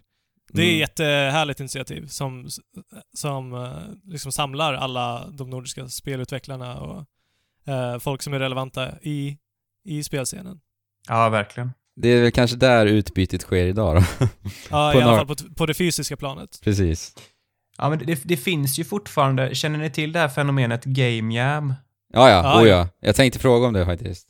Eh, för, för det är ju, och det finns ju i båda varianterna, att man eh, eh, alltså att man har ett internationellt game jam där, man alla Mm, bara det. submittar från var de råkar sitta. Eh, men också att man liksom träffas på ett ställe och, och, och kör därifrån. Mm. Mm. Eh, det, fin det finns ju ett svenskt game jam som heter No More Sweden.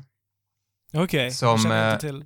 Nej, jag tror inte det är särskilt stort eller känt på det sättet, men det, är- det är ändå lite spännande det här med att jag vet, för det fick jag reda på genom podden då, att det var något år när de körde igång där, där det var liksom, eh, Notch var där, Okej. det var eh, han Cactus som har gjort det här, eh, vad heter det, Hotline Miami.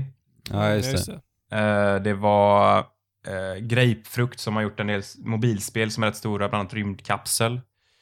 Eh, Ja, jag känner igen det.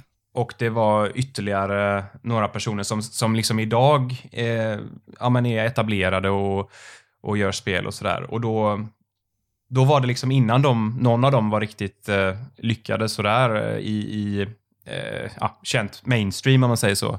Mm. Så, så satt de tillsammans och, och gjorde spel liksom på, på ett game. Ja. Mm.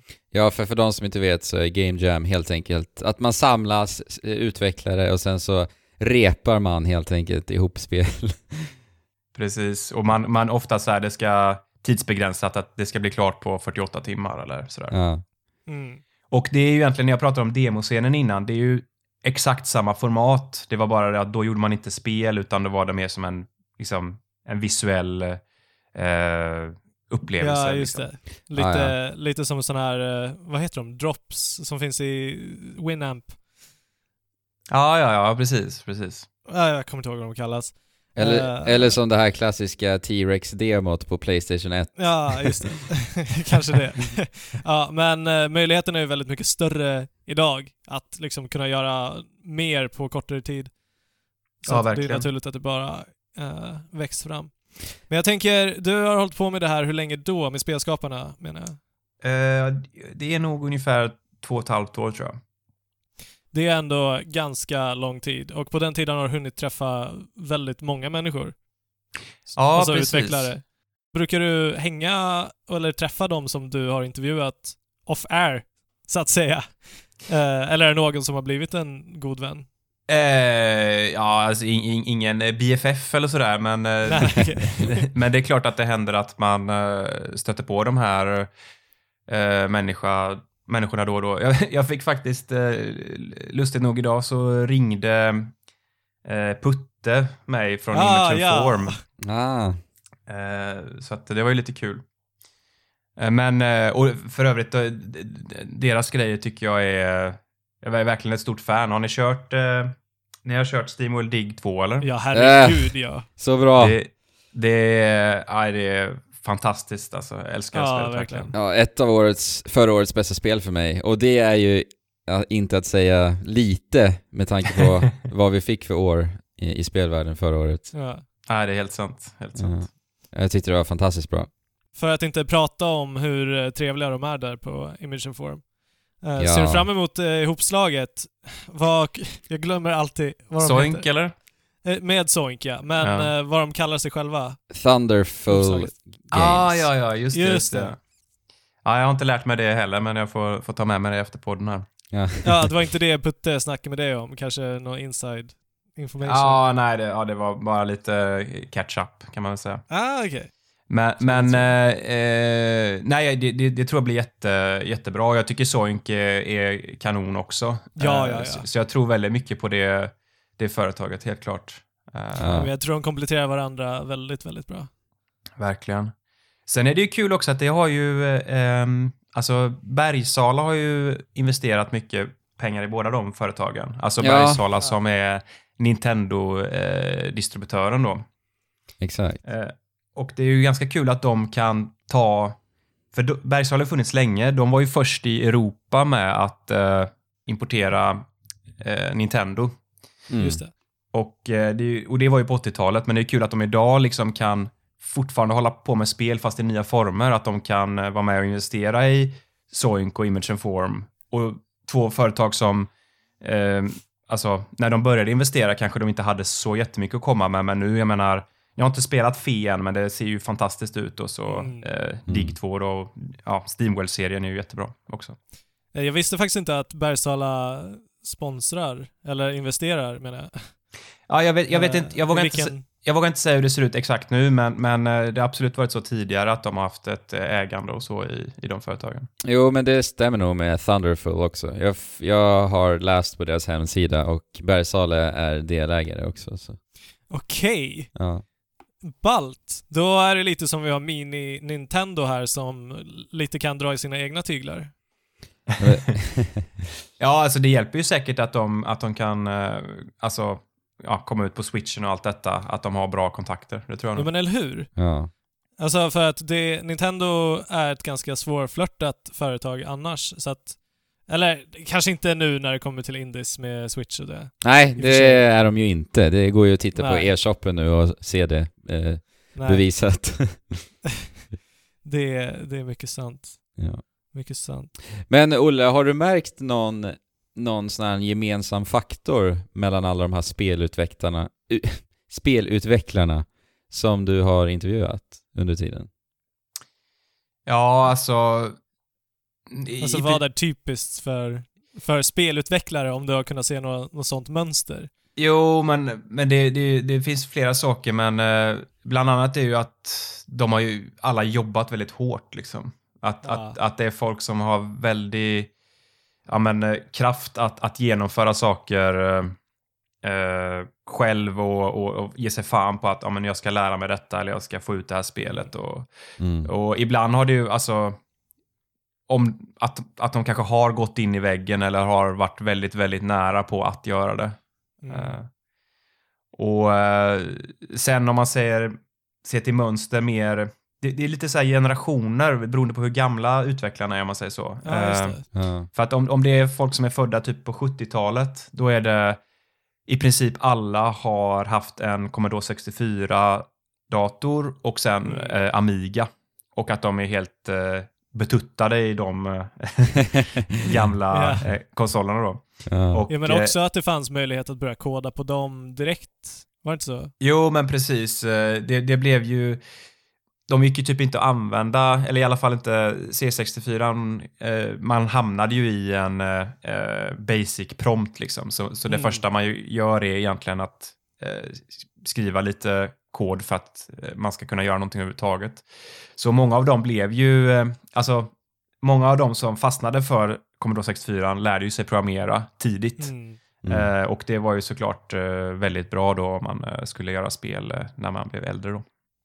Jag tänkte, du sa att du, det var skillnad mellan eh, yngre och äldre spelutvecklare. Och va, vad är det just för de yngre? För att jag menar, eh, nu har det börjat komma eh, utbildningar där du kan bli spelutvecklare. Till och med gymnasielinjer eh, där du kan plugga till att bli spelutvecklare. Och det är, det är en relativt ny företeelse ändå.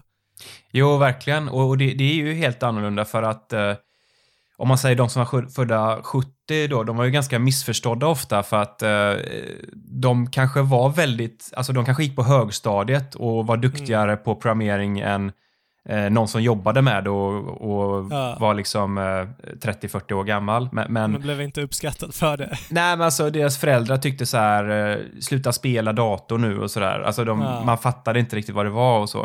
Eh, medan jag tror att eh, idag så, unga idag med de här spelutbildningarna och så, det är ju mer att man eh, eh, det finns ju mycket verktyg, alltså Unity och Unreal Engine och, och sådana saker Ja. som gör att det, det är eh, enklare att göra spel utan att ha väldigt, väldigt djup teknisk kunskap. Mm.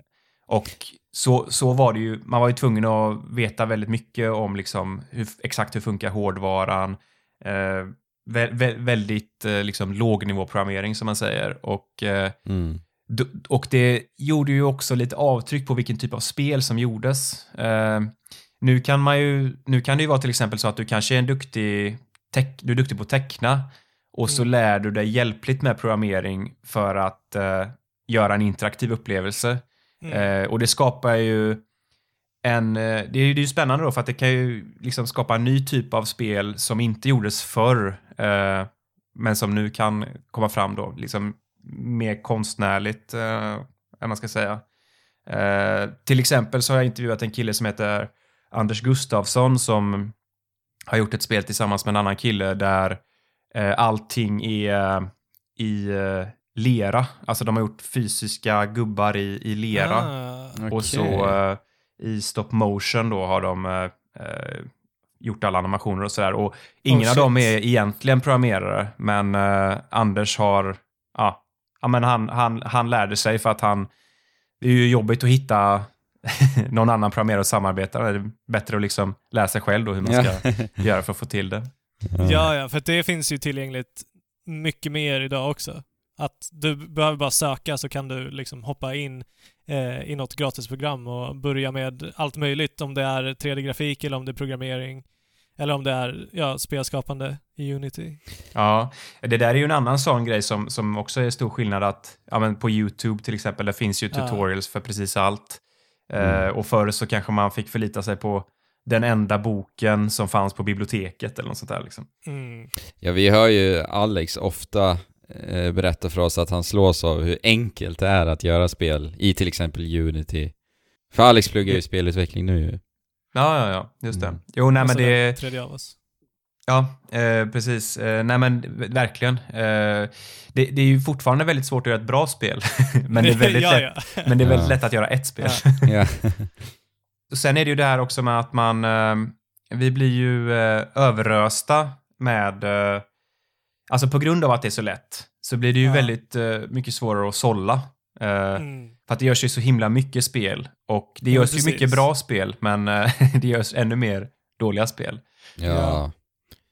Och det, det måste ju ni ha ett väldigt problem med. Och jag är ju tacksam att, att sådana som ni finns så att man alltså, kan göra den här sållningen åt en så att säga. Ja, alltså jag vet inte. Vi, det är inte så att vi går igenom Steam-biblioteket eh, och testar Nej. vilka spel som är värda att spela. Inte riktigt så, Eh. nej. Nej, men, men ni har väl, jag antar att ni följer väl andra kanaler. Alltså det, det kan ju vara en sållning i flera led om man säger så. Ja, Eh, så blir men det. att, eh, för, för jag själv kan vara, det, jag, jag, jag tycker att eh, poddar är det skönaste sättet för mig att ja, men, hålla koll på, på nya spel. Jag, jag är inte så jättemycket inne i, ja men, eh, följer eh, ja, flöden eller hemsidor och sådär egentligen. Ja. Mm. ja, nej men det är väl självklart att vi hjälper till med den sållningen. Det vet vi, det får vi bekräftat ganska ofta också. Ja, men å andra sidan så spelar vi ju också, i alla fall nu, eh, i det stadiet som vi är nu, de spelen som vi mer eller mindre vet att vi kommer tycka om. Är det inte lite så? Jo, det blir... Eller de vi är intresserade av åtminstone. Ja, men med eh, en spelerfarenhet så blir det ju också lättare att sålla av att bara jo, men se. det är sant. Det är sant. Så att det är så jag personligen gör först egentligen. Mm. Jag tittar ju och försöker känna in och läser intervjuer och tar, tar reda på mycket information om spel. Innan jag, Ja, innan jag bestämmer mig för att det här är värt att lägga ner min tid på. Och sen, ja. Ja, det, det är ju lite lurigt tycker jag med, med spel att i och med att det ändå tar så pass mycket tid att spela ett spel.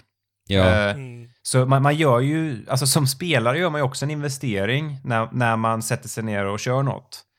jo. Eh, och och jag, jag själv är lite sådär completionist att jag gillar inte om jag börjar ett spel och sen liksom slutar efter Nej, två hemskt. timmar. Eh, så därför så känner jag så här att fan, ska jag verkligen köra detta nu? Är det, är det tillräckligt bra? Alltså? Mm. Jag förstår. Eh, Jag är ju likadan. Jag kan ju i princip inte påbörja ett spel och sen inte klara av det. Det är bara så jag funkar. Min hjärna vill att saker ska vara avklarade. Ja, det är spännande och det där verkar vara så himla olika bland folk liksom. Ja, ja, det, det är det ju absolut.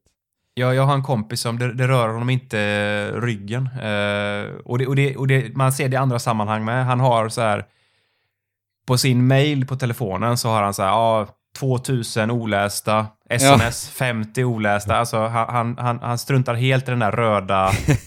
det klarar inte jag av faktiskt. Okej, det är ju jag. Ja, det är du Fabian. det är du. Ja, nej men det, nej, det är speciellt alltså det där. Mm. Eh, men, men jag tycker också ett sätt som man, som man spelar spel nu är ju att när man känner en spelskapare eh, så följer man ju den. Lite som eh, en regissör med film till exempel. Mm. Ja, Eh, precis. Till exempel Tim Schafer är en av mina stora favoriter och menar, Ja. om, han, om han gör något nytt, ja då kommer jag ju köra det. Liksom. Oa, oa, alltså han, det spelar ingen roll om han har en ny, vad det är för genre eller någonting, jag, jag kör det liksom. Nej, men verkligen. Och det där har ju börjat blomma upp också på i- bara indie-scenen. Till exempel Image and Forum då. Då vet jag att Image and Forum, de gör sjukt jäkla Mm. bra spel. Jag kommer spela deras spel. Eh, Jonathan Blow är en annan sån på indies-fronten. Jag vet att Jonathan Blow gör sjukt bra spel, så jag kommer ju spela det. Eh, så det är häftigt att se att bara på indie-fronten börjar det också blomma fram. Ja, men det, och det tycker jag är ett väldigt eh, härligt steg för att jag tror att alltså när jag var liten och spelade kanske Nintendo-spel och sådär, då, då kanske det var publishern man såg snarare. Och det Ja. behöver ju inte säga så himla mycket egentligen. Ja, just Capcom har släppt ett spel. Alltså visst, de har ju en kvalitetskontroll sådär, men, Mm. men det kan ju vara lite, lite vad som helst. Men på tal om Tim Schafer och just det här. eh, så på hans första spel, jag vet inte vad det var, så eh, om det var Monkey Island eller om det var någonting tidigare än det, så, så skrev han a Tim Schafer game på framsidan. Utan att han var känd överhuvudtaget, men det gjorde ju att han blev känd för att folk såg hans namn. Ja, precis. Sjukt smart. Ja. Ja, verkligen. Nej, men han, han har ju verkligen varit duktig på det där. Och även de här, jag vet inte om ni har sett de här eh, dokumentärfilmerna och sånt som de har haft kring när de gjorde Broken Age. Eh, Mm. Nej, jag har Och- inte tittat på dem faktiskt. ja, men det, det, det, det kan jag verkligen eh, rekommendera. Eh, men han, Mm. alltså han, att promota sig själv och företaget sådär. Jag vet, jag läste hans, innan de hade släppt Psychonauts så läste jag hans eh, blogg som han hade då. Ja. Och den var ju otroligt underhållande alltså. Väldigt, väldigt roligt. Inte så himla mycket egentligen om spelutveckling och så, men väldigt, väldigt kul. Ja, men och sen om man följer spelmedia så dyker han upp lite här och var. Så det är alltid kul att se hans ansikte och höra hans röst liksom. Ja, Och verkligen. man vet inte riktigt alltid när det sker. Det är härligt med den gubben. Ja, han, är, Men- han, han har varit host för eh, någon av de här eh, eh, awardsen. Jag kommer inte ihåg vilken det är, men eh, någon av de här stora spelawardsen så brukar han vara host också. Mm. Ja, han brukar ju framförallt gästa på de flesta av dessa galor som äger rum. Ja, precis. Posterboy för spelbranschen. kanske, kanske det. Uh, nej men, en- du, du har ju snackat väldigt mycket om att du gillar podcastformatet. Och du kommer hålla dig vid det och producera podcasts själv av den anledningen eller känner att du skulle vilja gå, gå någon annanstans i liksom din mediaproduktion?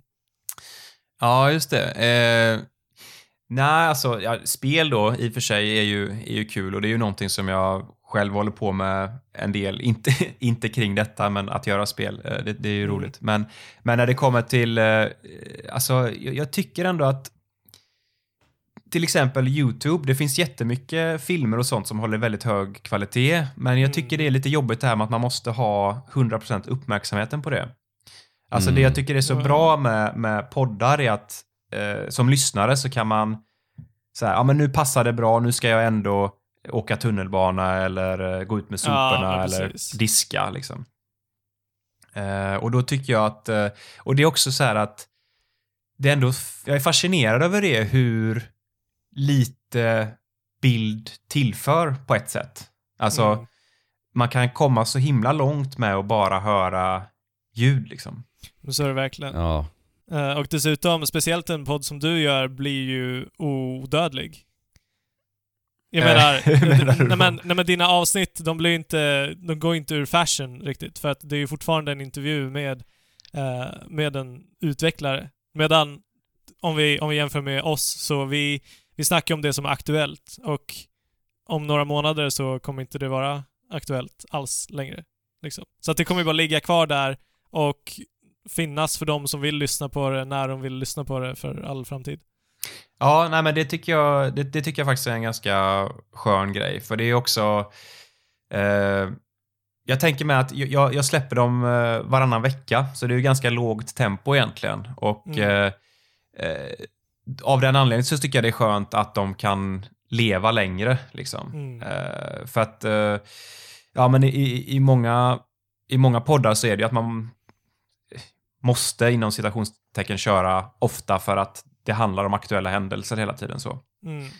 Eh, Så det, nej men det tycker jag absolut är skönt. Och det är också så här att eh, många av de här, eh, i synnerhet om det är de liksom tidiga historier från den svenska spelbranschen, de skulle ju lätt kunna gå förlorade annars. Alltså, för att, ja, saker som hände innan internet och sådär, det finns ju inte riktigt bevarat någonstans. Så att det är ju Nej, ganska precis. trevligt också att, att, att man får med sig det liksom in i framtiden. Ja, ja, det är ju till och med arbeten att liksom skapa stora eh, spelarkiv. Det har jag sett någonting. Ingenting jag kan någonting superbra, men har du hört någonting om det? Ja, absolut. Ehm, Det finns ju... ehm, eh, det- det- Det är en fråga som diskuteras att många spel eh, som görs idag, typ till mobil eller om, och i synnerhet om det är online-spel och sånt där, eh, Mm. de kommer ju inte gå att bevara. Alltså, Nej, så att man kan det. spela dem igen eftersom att ja, men, servrarna är sedan länge st- stängda eller Ja.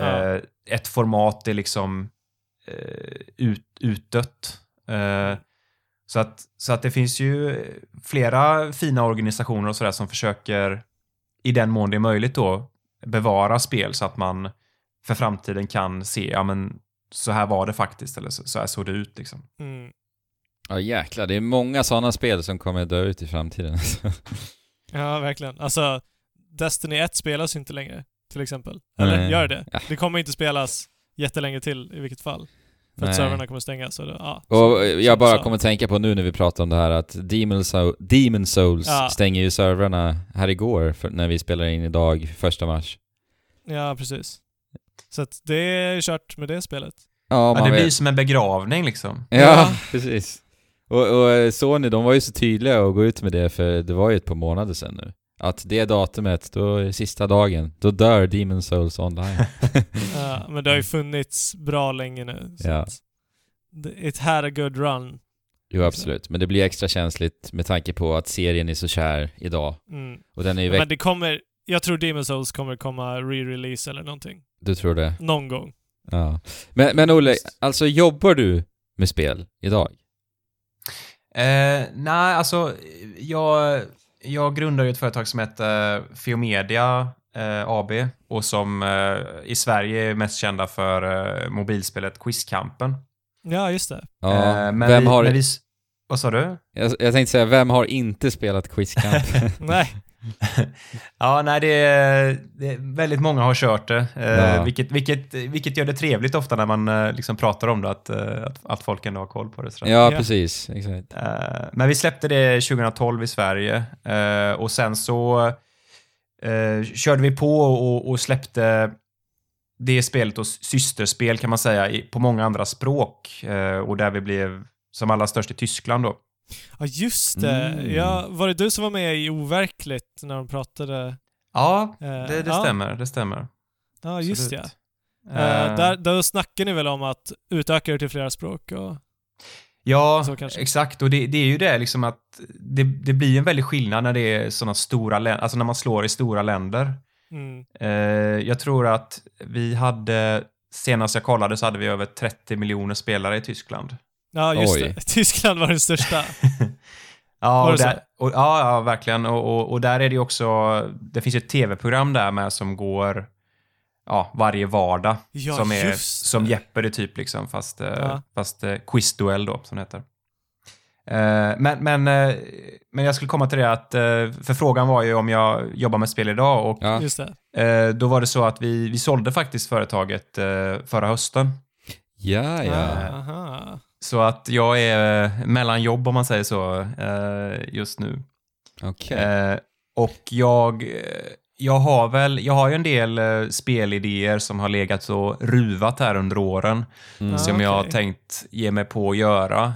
Men, Ja. men just nu så jobbar jag faktiskt med en, en, en webbtjänst som jag håller på att prototypa. Så det är inget spel egentligen, utan det är en, det är en annan idé som jag har haft och som har legat och ruvat. Okej. Och Inget sen- du vill... Nej, inte. Det, det är så tidigt än, så eh, om, Ah, jag okej. har, om jag har något som man kan visa så kan jag, kan jag berätta mer om det. Mm. Men, eh, men en, en annan kul grej som i och för sig inte heller går att ta del av just nu, det är att eh, jag och två kompisar håller på att jobba på en, eh, en annan podcast, också om spel. Ah, Eh, okej. Där vi, lite mer producerad liksom, där man har eh, det är intervjuer, eh, det kommer vara prator och, och, och musiklagt. Eh, Så, så tanken är att göra, vad ska man säga, eh, ist- istället för intervjuformatet ha någonting som är mer eh, eh, kondens liksom.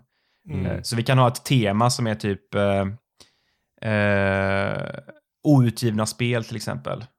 Och, Ah, eh, och då får man höra lite olika historier kring outgivna spel.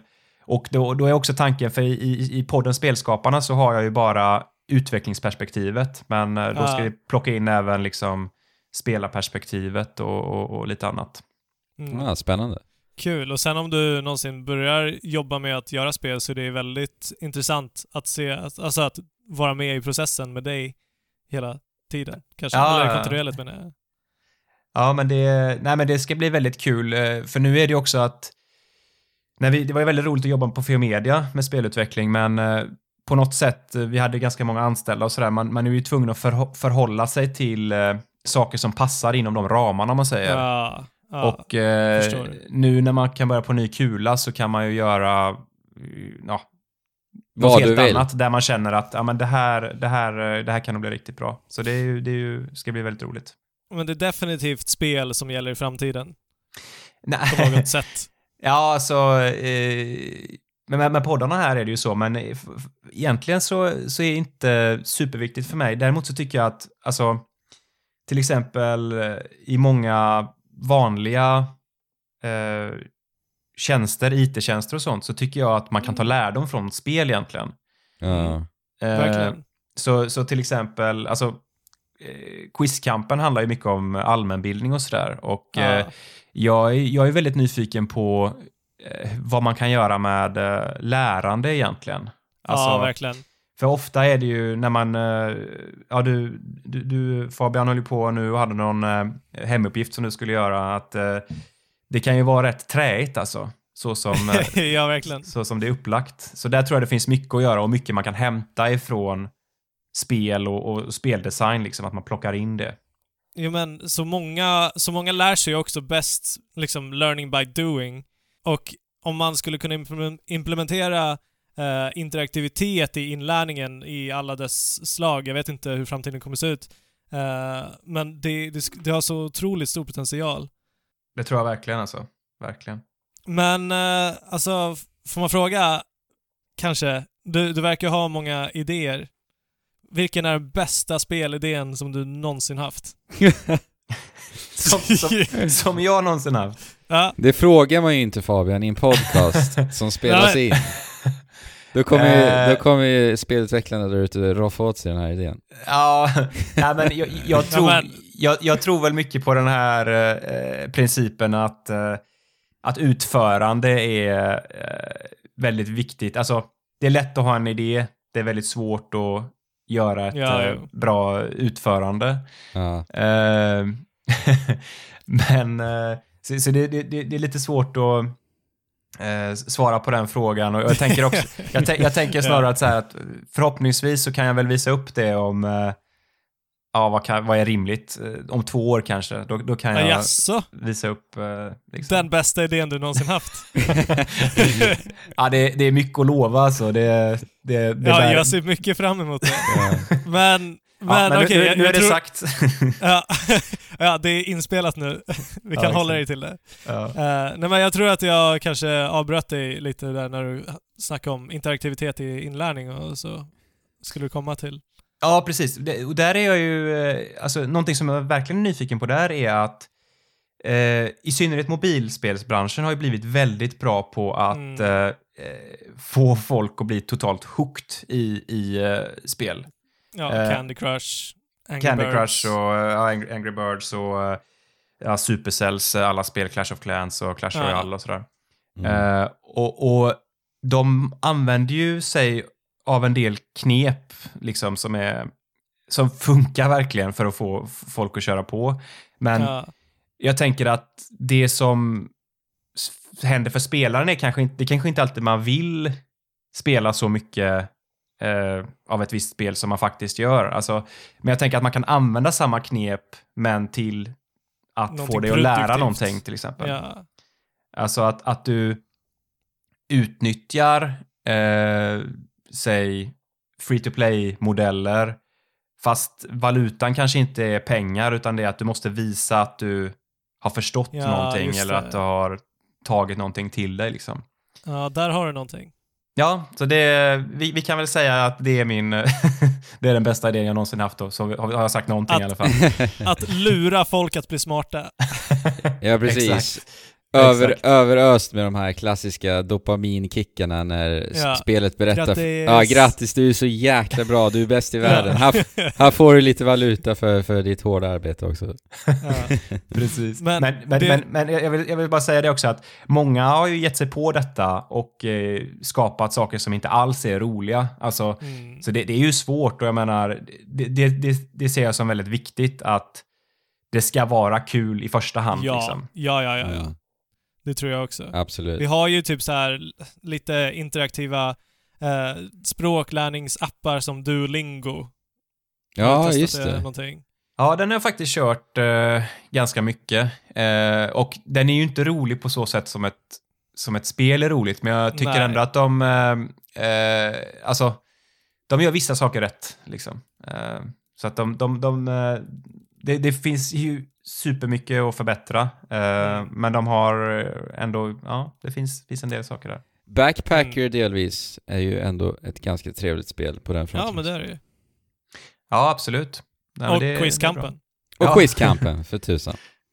Men det är ju, men det är ju också, som sagt, man vill ju närma sig, alla de här spelen är ju ändå eh, inte superinteraktiva. Liksom. Eh, de, de har interaktivitet och, och, och, och det funkar, men, men man vill liksom ha den här, kanske att utforska världar och att, Ja. att man känner att det är en riktig värld och inte liksom, ja men det här är en lärobok påklistrad i en eh, Ja, eh, värld. där- Liksom. Ja, men Där finns, där är ett stor, alltså det, det är en eh, snäv, det, det är en snäv gräns där mellan så här.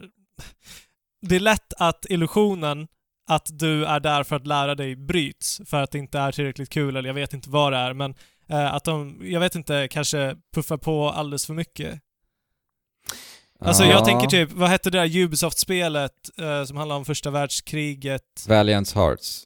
Precis. Där kände jag att det var så att jag fick liksom, det blev en munfull mm, för mycket. Alltså sen så gillade jag det spelet och jag uppskattar vad de försökte göra med det interaktiva mediet och eh, sättet som jag lärde mig på är mycket, mycket roligare än att bara sitta i en lärobok liksom.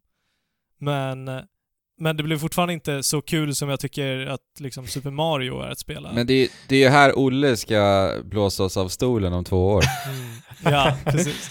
Om två år. Ja, det här jag, det här jag lovat bort. eh, Precis. Det, här, det, det är nu jag har lovat för mycket. Men, men, men, ja, men det eh, är inte riktigt så, är inte lite så att vara spelutvecklare? Att man, man kan inte förutse så mycket eh, eller man har inte den bilden så att du kan förutse vart det kommer gå snett i spelutvecklingen. Så Nej, att men- du tror att du är färdig om två år, men det kanske är, i själva verket är sex.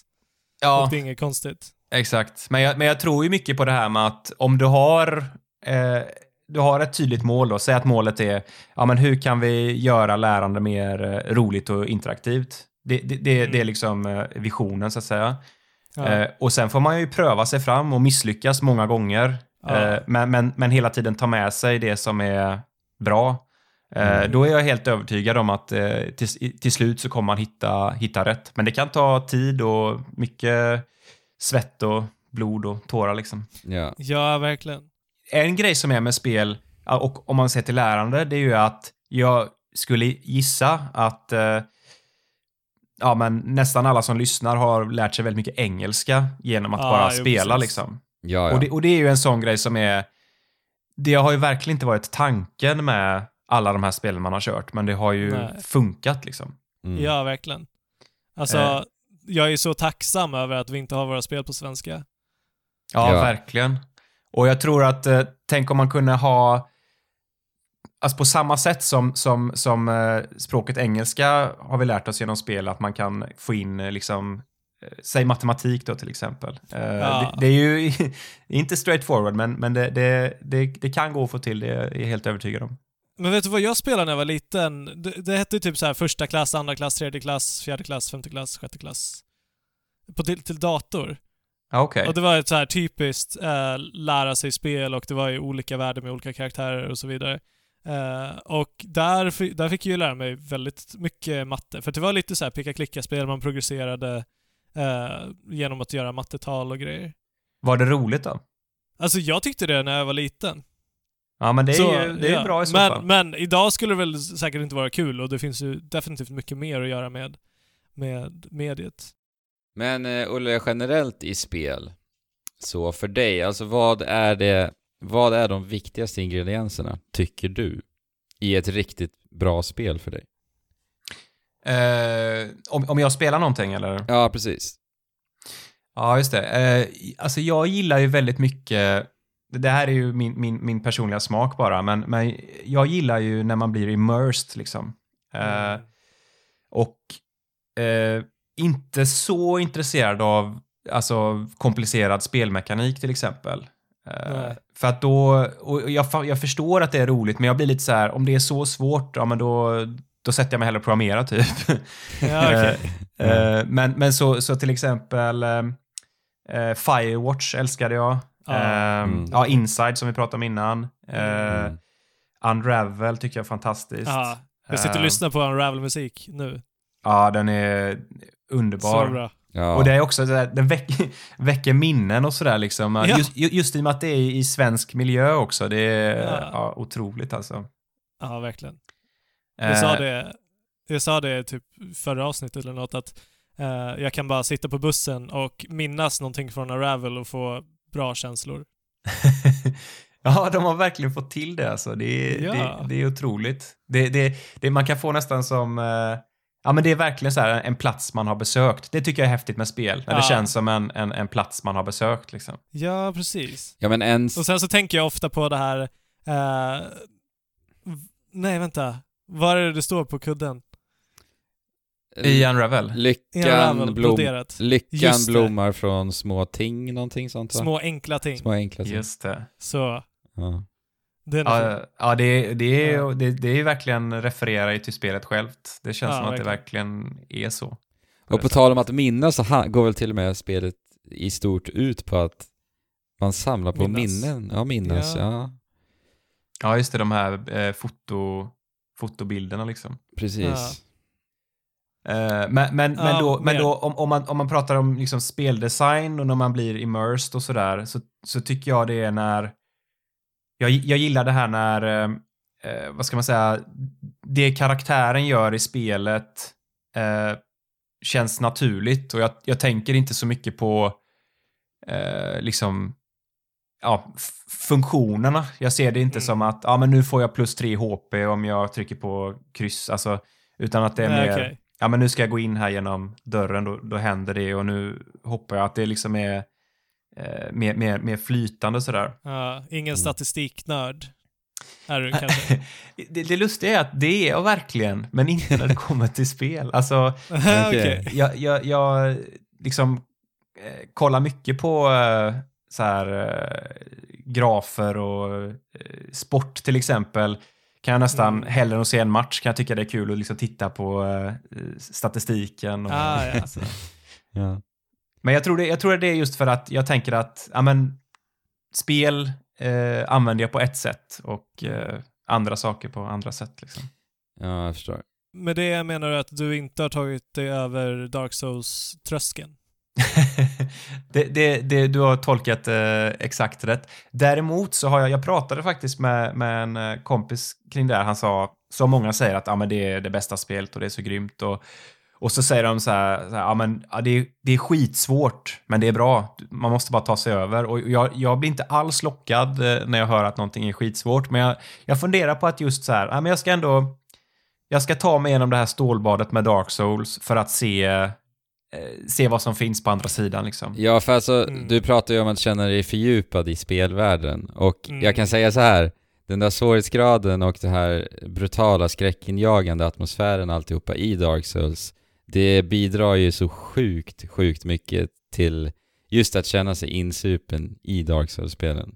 För att inte tala om den liksom kryptiska in, eh, inkapslingen som det här spelet utspelar sig i och så mycket environmental storytelling överallt. Ja, Alltså, det, det är eh, kanske det jag gillar mer med Dark Souls än svårighetsgraden. Men, men kan man eh, ta sig, alltså kan man ta in allt det och man måste koncentrera sig hela tiden på ja men nu måste jag liksom röra mig eh, tre centimeter till höger och nu måste jag eh, och så vidare. Alltså, du är, liksom. inte, du är inte i konstant fight. Riktigt. nej Nej. Men precis. sen, men sen så handlar det om att så här, du plockar upp eh, föremål och sen så kan du läsa lite. Eh, det står också väldigt kryptiskt på, på beskrivningarna, men man kan ändå typ så här, koppla ihop det om du liksom har läst tillräckligt mycket. Och så fort du träffar på en karaktär som du kan konversera med så blir det så, en så otroligt kraftfull upplevelse eftersom att allting i den här världen är där för att döda dig, förutom de där få, få snälla NPCsarna. Mm. Och ja, och de är ju uttryckta och designade på ett sätt likt inget annat. Ja, och hur hela världen är sammanlänkad och hur den utvecklar sig och det öppnar upp nya världar. Nej, det är... Ja, okej.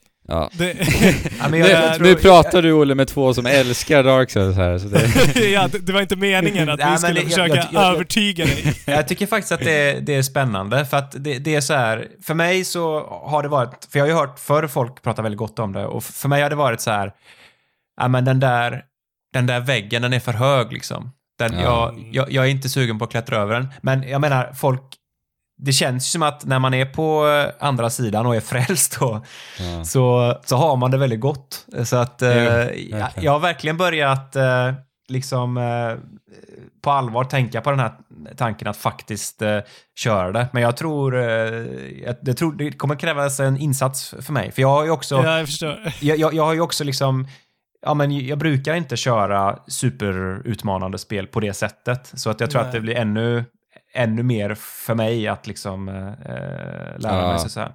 Eh, ja, men alltså Dark Souls handlar ju väldigt mycket om att du ska lära dig hur spelet funkar snarare än att det är svårt.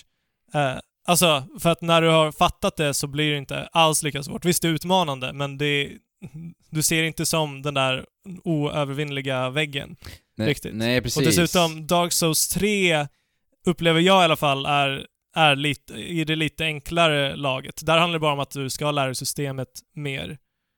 Men sen så kan det bero på att jag har spelat alla Souls-spel innan. Jag Ja, vet just inte. Men Men, men hur tycker ni, hur, hur skulle jag mig, ta mig an det då? Alltså ska jag, ska jag ha någon guide eller ska jag bara köra? Eller hur, hur ska man liksom angripa det? bra fråga. Alltså första gången jag startade Demon Souls, som nu har lagt ner Rest in Peace, eh, så tyckte jag det var ett riktigt jäkla skitspel. Uh, och det, jag bara dog hela tiden och det var otajt kontroll och konstigt stridssystem. Så, så jag slutade. Och, men sen så tänkte jag på det där, liksom, jag, jag kände ändå liksom atmosfären, det var ändå spännande. Så att efter ett tag eh, så, så försvann den här frustrationen. Eh, och jag tog mig an det igen och det var likadant då. Det var liksom helt omöjligt. Jag hatade spelet, eh, stängde av det. Men efter typ tredje, fjärde gången så upprepades det här, eh, eller efter det här hade upprepats så, så kom jag in i det på ett helt annat sätt. Men sen så dröjde det till Dark Souls att jag spelade det första gången eh, innan jag kom över väggen. Men jag tror, jag tror som sagt inte att Dark Souls 3 och, eller 2 är lika utmanande på det sättet. Nej, jag tror inte Jag heller. vet inte alltså. Nej, men det är de inte. Det är de inte. Nej men jag menar, hur ska man, hur ska man ta sig över väggen? Jag tror att det handlar, speciellt för dig Olle, som jag ändå också har byggt upp eh, eh, mentalt, att, Ja. att det är, det finns en vägg där så att säga. Ja. Då handlar det väl för dig mycket om att bara bestämma sig. Alltså, nu gör jag det.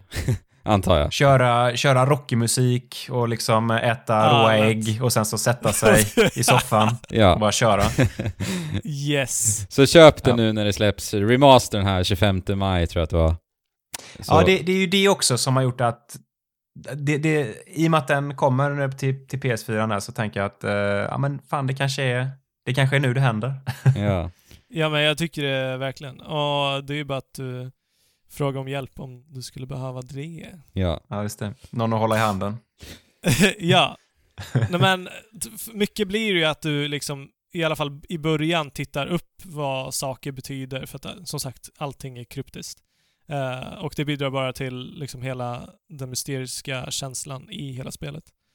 Eh, så att, alltså, man är inte ensam. Sen, sen, jo, nej. För bövelen, du ska ju spela med kompisar, då blir det inte alls lika svårt. Ja, Okej, ja men det... Jag, jag, man har ju lite tid på sig här och eh, liksom förbereda någonting inför släppet. Ja. Sen, Ja. sen är ju frågan hur enkelt det kommer vara, för i första spelet var ju inte det enkelt alls. Nej, det var det inte. Men du kan ju, Men- du kan ju däremot spela med slumpmässiga människor online så att säga, Ja. så de hjälper dig. Men om, om man har, jag tänker mig att om man har kompisar då kanske det hjälper det här med att man kan eh, spy galla över spelet de första timmarna när man eh, Ja, liksom absolut. Ja, inte Absolut. kommer framåt. Då ska du inte spela med oss i alla fall. Det kan vi stryka nu. Nej, du kommer bara bli... Inte fatta Nej, hur Nej, du kan tycka det. är så nice. precis. Exakt. Eh, men uh, okej. Eh, det, det här har dragit på alldeles för länge. Frågan var inte att vi skulle försöka övertyga dig att gilla Souls-spel. Utan vad du tyckte var ess- essentiellt i ett spel. Och... eh, Ja. Kom vi fram till, till eh, slutklämmen där? Ja, alltså jag pratar ju om immersion då och, Mm. och hur man kan, eh, att, att det finns en, eh, eh, och att, att inte gameplayet stör det liksom. Utan, Mm. utan att all, allting man gör eh, följer nå någonting som skulle vara naturligt i den spelmiljön liksom. Ja, Mm. jag förstår vad du menar. Men, men du som är programmerare, Ja. kan du berätta lite en eh, programmerares perspektiv på spel? Alltså, vad är svår, svårigheterna som, som vi som spelare kanske inte riktigt ser? Ja, bakom kulisserna. Ja, alltså i det. koden. För att Ja. det är mycket kod i spel, men det är inte det vi ser, utan vi ser ju bara effekterna av koden. Just det. Ja, alltså jag tror att eh, en, en grej som är nu med, med att programmering är ju, man pratar liksom om ett ord programmerare, men det finns ju så Mm. himla många, det börjar bli så, så, så stort liksom. Det är ju allting från att eh, koda kärnreaktorers kontrollsystem till eh, ja, mobilspel eller till de största AAA-spelen och sådär. Så det, det är väldigt, det är ju väldigt olika vad man gör, men jag tänker en grej som man kanske inte ser, det är ju ofta det här med, som är lite trist, men det är ju att eh, när det är olika plattformar, att, Mm. att det gör ju det ganska mycket krångligare för varje plattform man lägger till eh, så blir det ju jobbigare liksom att Ja, eller hur? det kan ju vara så här att, eh, aha, nu har vi, eh, det funkar svinbra på PC, men eh, när vi körde på en eh, Switch så då uppträdde den här buggen. Ja, varför gör den det? Mm. Och så beror det på någonting som, eh, eh, att det finns liksom en egenhet i hur switchen eh, är uppbyggd som skiljer sig från PC och sådär. Ja. Och, Ja, det är ju eh, så sjukt komplexa system som ska samspela. Så att det... Ja, exakt. Så det, det kan ju, ehm, det kan ju verkligen, eh, eh, just testningen blir ju mycket svårare då också. Alltså att säkerställa att, ja men nu har vi någonting som funkar. Mm. Eh, och det, det skapar ju väldigt mycket komplexitet. Och jag menar, det kan vara samma sak med något så enkelt som en hemsida liksom. Att eh, ja, men i Internet Explorer så funkar inte den här grejen som funkar i Firefox. Eh, Mm, okej. Mm. och, och, och där är det också att det finns liksom ett lager av politik nästan. Att det kan ju vara så här att Xbox kanske har, ja men vi vill, eh, eh, vi vill inte följa den standarden som eh, Playstation har till exempel för att Nej. vi vill låsa in eller alltså Ja. eller Apple och alltså Apple-telefoner och Android-telefoner. Och eh, orsaken till de eh, problemen eh, ligger någon annanstans, men, men det blir liksom programmerarna som får städa upp det, om man säger så. Mm, okej. M- Men det är lite samma sak mellan typ så AMD och Nvidia, att man måste... Eh, alltså som det är mellan olika Ja, alltså, konsoler. det, det är ju, för det kan ju vara typiskt att ja, men det finns en, eh, en standard som eh, Mm. båda ska upprätthålla, men vad är då, vad ingår det då i den standarden? Och då kan det ju vara kanske att Nvidia säger att eh, ja, men den här funktionen som ger, ja, nu hittar jag på någonting bara, men eh, Mm, eh, finare skuggor, eh, det säger vi att det är en standard. Och sen så vill inte de andra grafikkortstillverkarna följa den, utan de hittar på en egen och då får Ja, liksom okej. utvecklaren eh, implementera två olika versioner. Den typen av saker liksom. Ja, och jag har också sett att det är, alltså, spel kanske inte ens går att spela ibland för att det finns liksom på datorer så många olika kombinationer av alla kon- ko- komponenter som man kan ha. Och det kan ställa till problem också. Är det så? Ja, absolut. Eh, Så kan det definitivt eh, vara. Och det kan ju också vara, eh, alltså, det, återigen politik då, liksom att eh, en viss tillverkare köper sig ensamrätt till någonting. Eh, Mm. och, och, och då så kan eh, vissa spelare inte liksom ta del av den upplevelsen då för att Ja. ja, det, det, det är någon som har låst in det på sin plattform. Liksom. Ja, men okej. Alltså det, det låter ju som att det är helt omöjligt att optimera spel. Nej, men jag tror att eh, eh, det, det, det, det är väl en anledning till att man ofta, om man är en liten indiespelsutvecklare som vill finnas på många plattformar, då tar man ju Ja. ofta hjälp av en tredje part som är expert på att optimera för en viss. Ja, okej. Eh, för Plattform. att det, det kan bli för svårt att göra det in-house. Om man inte är ett stort team eller, eller har turen att eh, det är någon i teamet som verkligen är duktig på just det då. Mm. Så det finns experter där ute som, som bara jobbar med det? liksom. Ja, absolut. Det finns massa olika varianter för att göra portningar och optimera Ja. till en viss plattform och sådär. Ja, alltså ett exempel är ju när Overcooked kom till Switch så skulle det vara jättelaggigt och så här. Eh, men jag, jag upplevde inte det, men folk sa att det var under all kritik. Mhm. Medan nu är det ju patchat så att det, det flyter på så bra som det ska göra. Ja, just det. Ja, men det, det kanske är någon som har eh, kommit in där då. Det kan ju också vara, för Overcooked är ju gjort i Unity. Ja, Och, ja eh, men det, det har nog med Unity-motorn att göra mycket tror jag. För att den var inte, den funkade inte så bra på switchen. Nej, just det. Och det. Men det kan ju också vara att Eh, nu, nu vet jag inte hur det är just med Unity och Switch specifikt, men dels kan det ju vara att Unity-motorn i sig blir förbättrad, men det kan ju också vara då att ja, man, det är någon som är expert på hur man får saker att flyta bra eh, i, eh, med Unity på Switchen då. Mm, okej. Men, men sen är det också så här att om, om man säger bara rent, eh, om jag skulle sätta mig här nu efter vi har spelat in och eh, göra ett, eh, jag, jag, jag gör Pong i Unity säger vi. Ah, ah, okej. Om jag, och, och så flyter det jättefint på min dator. Men då kanske jag har gjort det på ett sätt som, eh, trots att det är ett sånt enkelt spel, gör att det blir svinlaggigt på switchen. Mm. Eh, men jag märker Jäklar. inte, det är ingenting man märker liksom, eh, eller det, det kan vara så att man inte märker det för att man kör på sin egen maskin och där funkar det jättebra. Men så har Ja, man det. gjort det på ett sätt då som inte alls är anpassat för en switch till exempel. Mm, okej. Och fy, det låter jobbigt att till slut prova på resterande plattformar spelet ska släppas på. Ja, jo, jo, det är det ju, men det handlar ju också om att om du har kunskapen då, alltså du kan ju veta Ja, så här att, jo. ja men, eh, eh, jag vet att detta kommer funka bra på switchen för att eh, ja, Ja. Man, man känner till liksom hur tekniken eh, och vilka begränsningar och så som finns. ja, precis. Men, men är det så att du blir liksom, om, om du skulle vilja optimera spel, blir du en allmän optimerare eller eh, optimerar du bara till liksom Switch? Eller är det något mer specifikt? Ja, det, det kan nog vara, alltså det, det kan absolut vara eh, båda varianterna skulle jag säga. Eh, alltså, det kan ju vara en fördel, om, om, om vi säger de här gamla demoscenrävarna då, eh, Ja. som, som känner till mycket eh, hur, hur saker och ting funkar på låg nivå.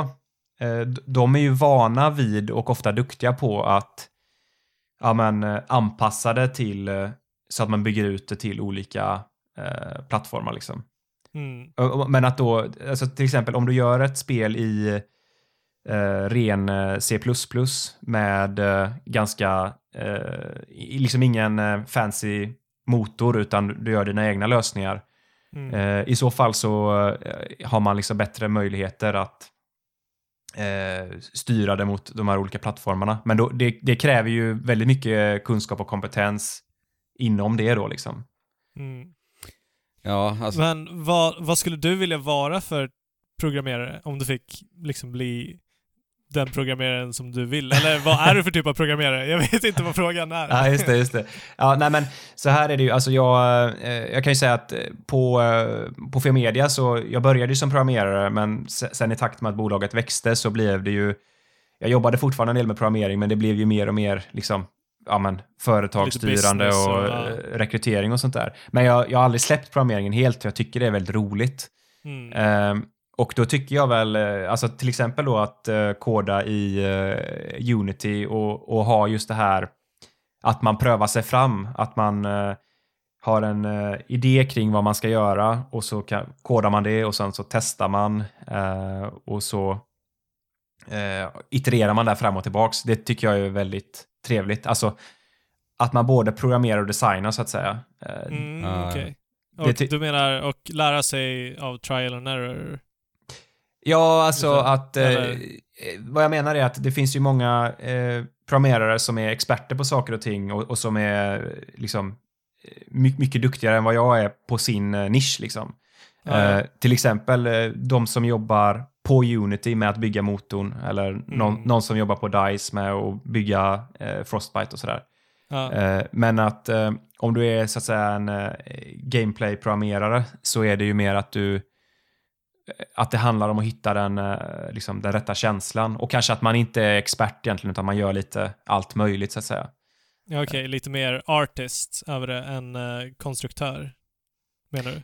Ja, alltså, ja precis. Alltså om, man- om man tittar på eh, återigen spelskaparna då, de, de personerna som jag har intervjuat, då är det ju ofta så här att om det är någon som jobbar på eh, någon av de stora studiorna, Massive eller sådär, eh, Ja. då, då blir det ju ofta att man verkligen är sjukt duktig och eh, nischad och expert på det man gör liksom. Mm, Eh, men att när det är studior där de är kanske en, två, tre personer så eh, då kanske det är att man gör, man gör lite eh, allt möjligt. Allt men, möjligt, Och det, det som krävs för att få någonting, för att, för att få en viss effekt liksom. Ja, okej. Så man får, man tvingas bli en jack of all trades, lite. Ja, men... Och kunna eh, lite om allt. Exakt, exakt. Mm. Vi kanske borde ha frågat det typ innan vi gick in på hela programmeringshistorien, men vad gillar du för spel? Vad, eller vad är dina liksom topp tre spel? Vi har ju redan nämnt eh, Inside och Firewatch och, och Unravel. Just Men- det, precis. Um, ja, alltså... Uh, Shenmue var ju en favorit väldigt länge för mig. Mm. Eh, Men nu är det ju, nu har jag nog inte spelat det på 10-15 år och jag tror inte det har åldrats. Eh, Ser du fram emot det nya? Ja, alltså screenshotsen ser ju horribla ut verkligen. Ja, verkligen. alltså, när de visade den där trailern. Ja, usch. Men, oh ja, god.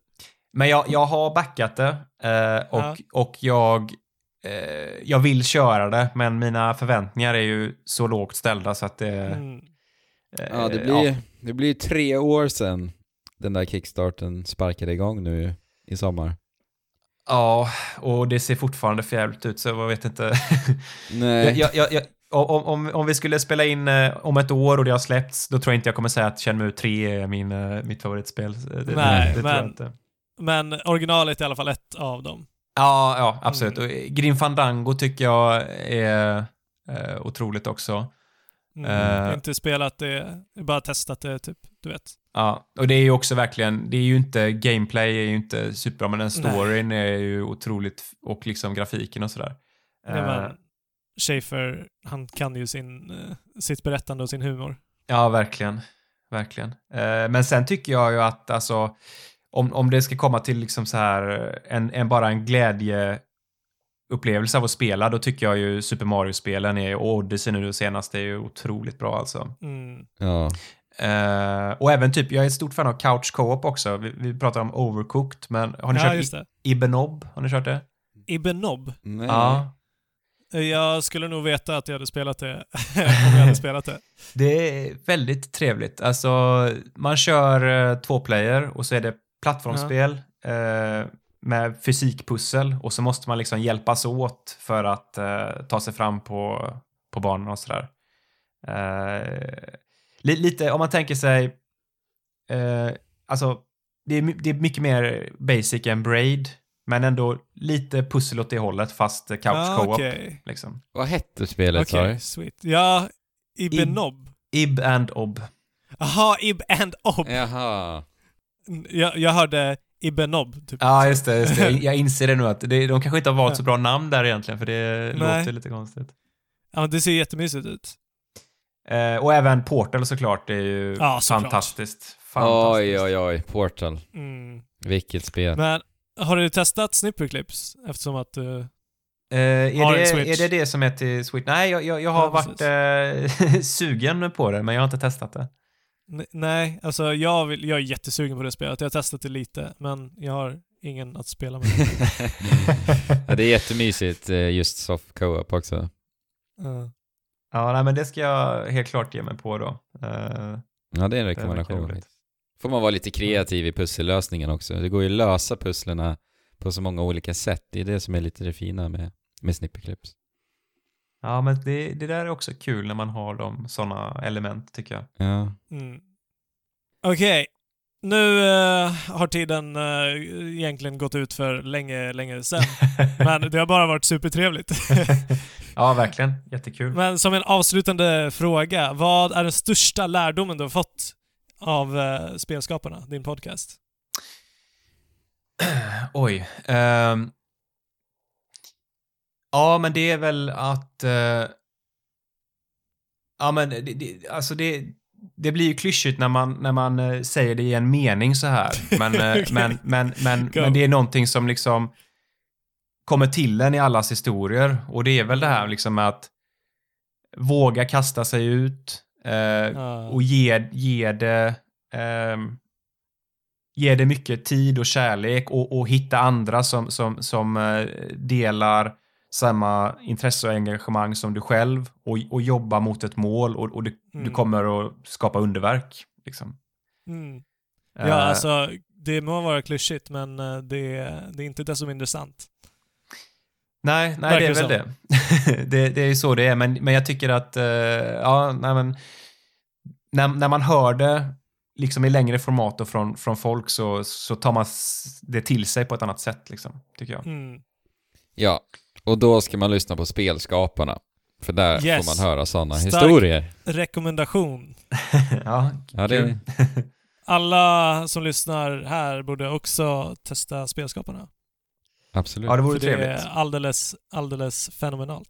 Och jag kan också säga att jag är väldigt eh, mottaglig för feedback. Det vore kul att höra om det är någonting särskilt som eh, folk är, skulle vara intresserade av så kan jag ta med mig det i arbetet framåt. Ja, Mm. Alltså det är jättebra, men det har vi frågat om i, i tre års tid. det, är svårt, det är svårt att få konstruktiv kritik alltså. jo, det är helt sant. Men man, eh, man får inte ge upp, vet du. Nej, Nej. nej, det är sant. Eh, så att ni får gärna ge oss konstruktiv kritik och även Olle på Spelskaparna. Ja. Men så, var, var kan man nå dig Olle? Eh, det kan man göra på, man kan skicka ett mail på info.spelskaparna.se. Man kan eh, gå in på Spelskaparnas Facebook-sida eller man kan gå in på Spelskaparnas hemsida också, spelskaparna.com. Mm. Ja, men skitkul att du ville komma hit, Olle. Det blev en trevlig timme och lite till att sitta här och snacka om spel med dig här. Ja, det gör jag gärna, så gärna igen. Om två år igen. Vi, bok vi bokar det Ja. nu. Då ska jag redovisa och... Då ska du redovisa, och då, då ska vi spela det medan vi spelar in. Ja, Och nu, så ska ni, vi döma det. ni Ja. måste spänna fast det för att vilken resa det kommer bli för er. Alltså. Ja, okej. det, det, jag, jag förväntar mig inget mindre än ett mästerverk. Årets, Ja. årets spel 2020 då. Ja, ni, ni kan glömma, eh, alltså, det? nu tappar jag namnet, Soul Calibur tänkte jag på, men eh, vad heter det? Dark Souls. Dark Souls. Dark Souls, Ja, ja. Mm. Just det. Okej, det blir en soulsdödare alltså. Ja, ja, självklart. I, i, inom eh, liksom lärande och sådär. Så att, Ja, ja. Det blir en väldigt speciell. Dark, Dark Souls möter Quizkampen. Nej, men, Ja, men det blir ett perfekt sätt att beskriva ditt spel. Det, vi hör ju det så otroligt mycket, the dark souls of puzzle games, the dark souls of adventure games, bla bla bla. Ja, och det här precis. kommer ju då såklart bli the dark souls of, eh, ja vad ska det, Educational, educational games. Ja. Ja. det ser vi fram emot. ja det är kul. alltså, jag är olidligt taggad och jag kommer drömma drömmar om det här tills det är dags. ja, och jag, det är väl lika bra att jag sätter igång och jobbar direkt här nu då, så Ja, att, eh, du- nu när jag har en deadline. det, yes. Så med det sagt allihopa, spela på där ute och chip! Shula. Hopp.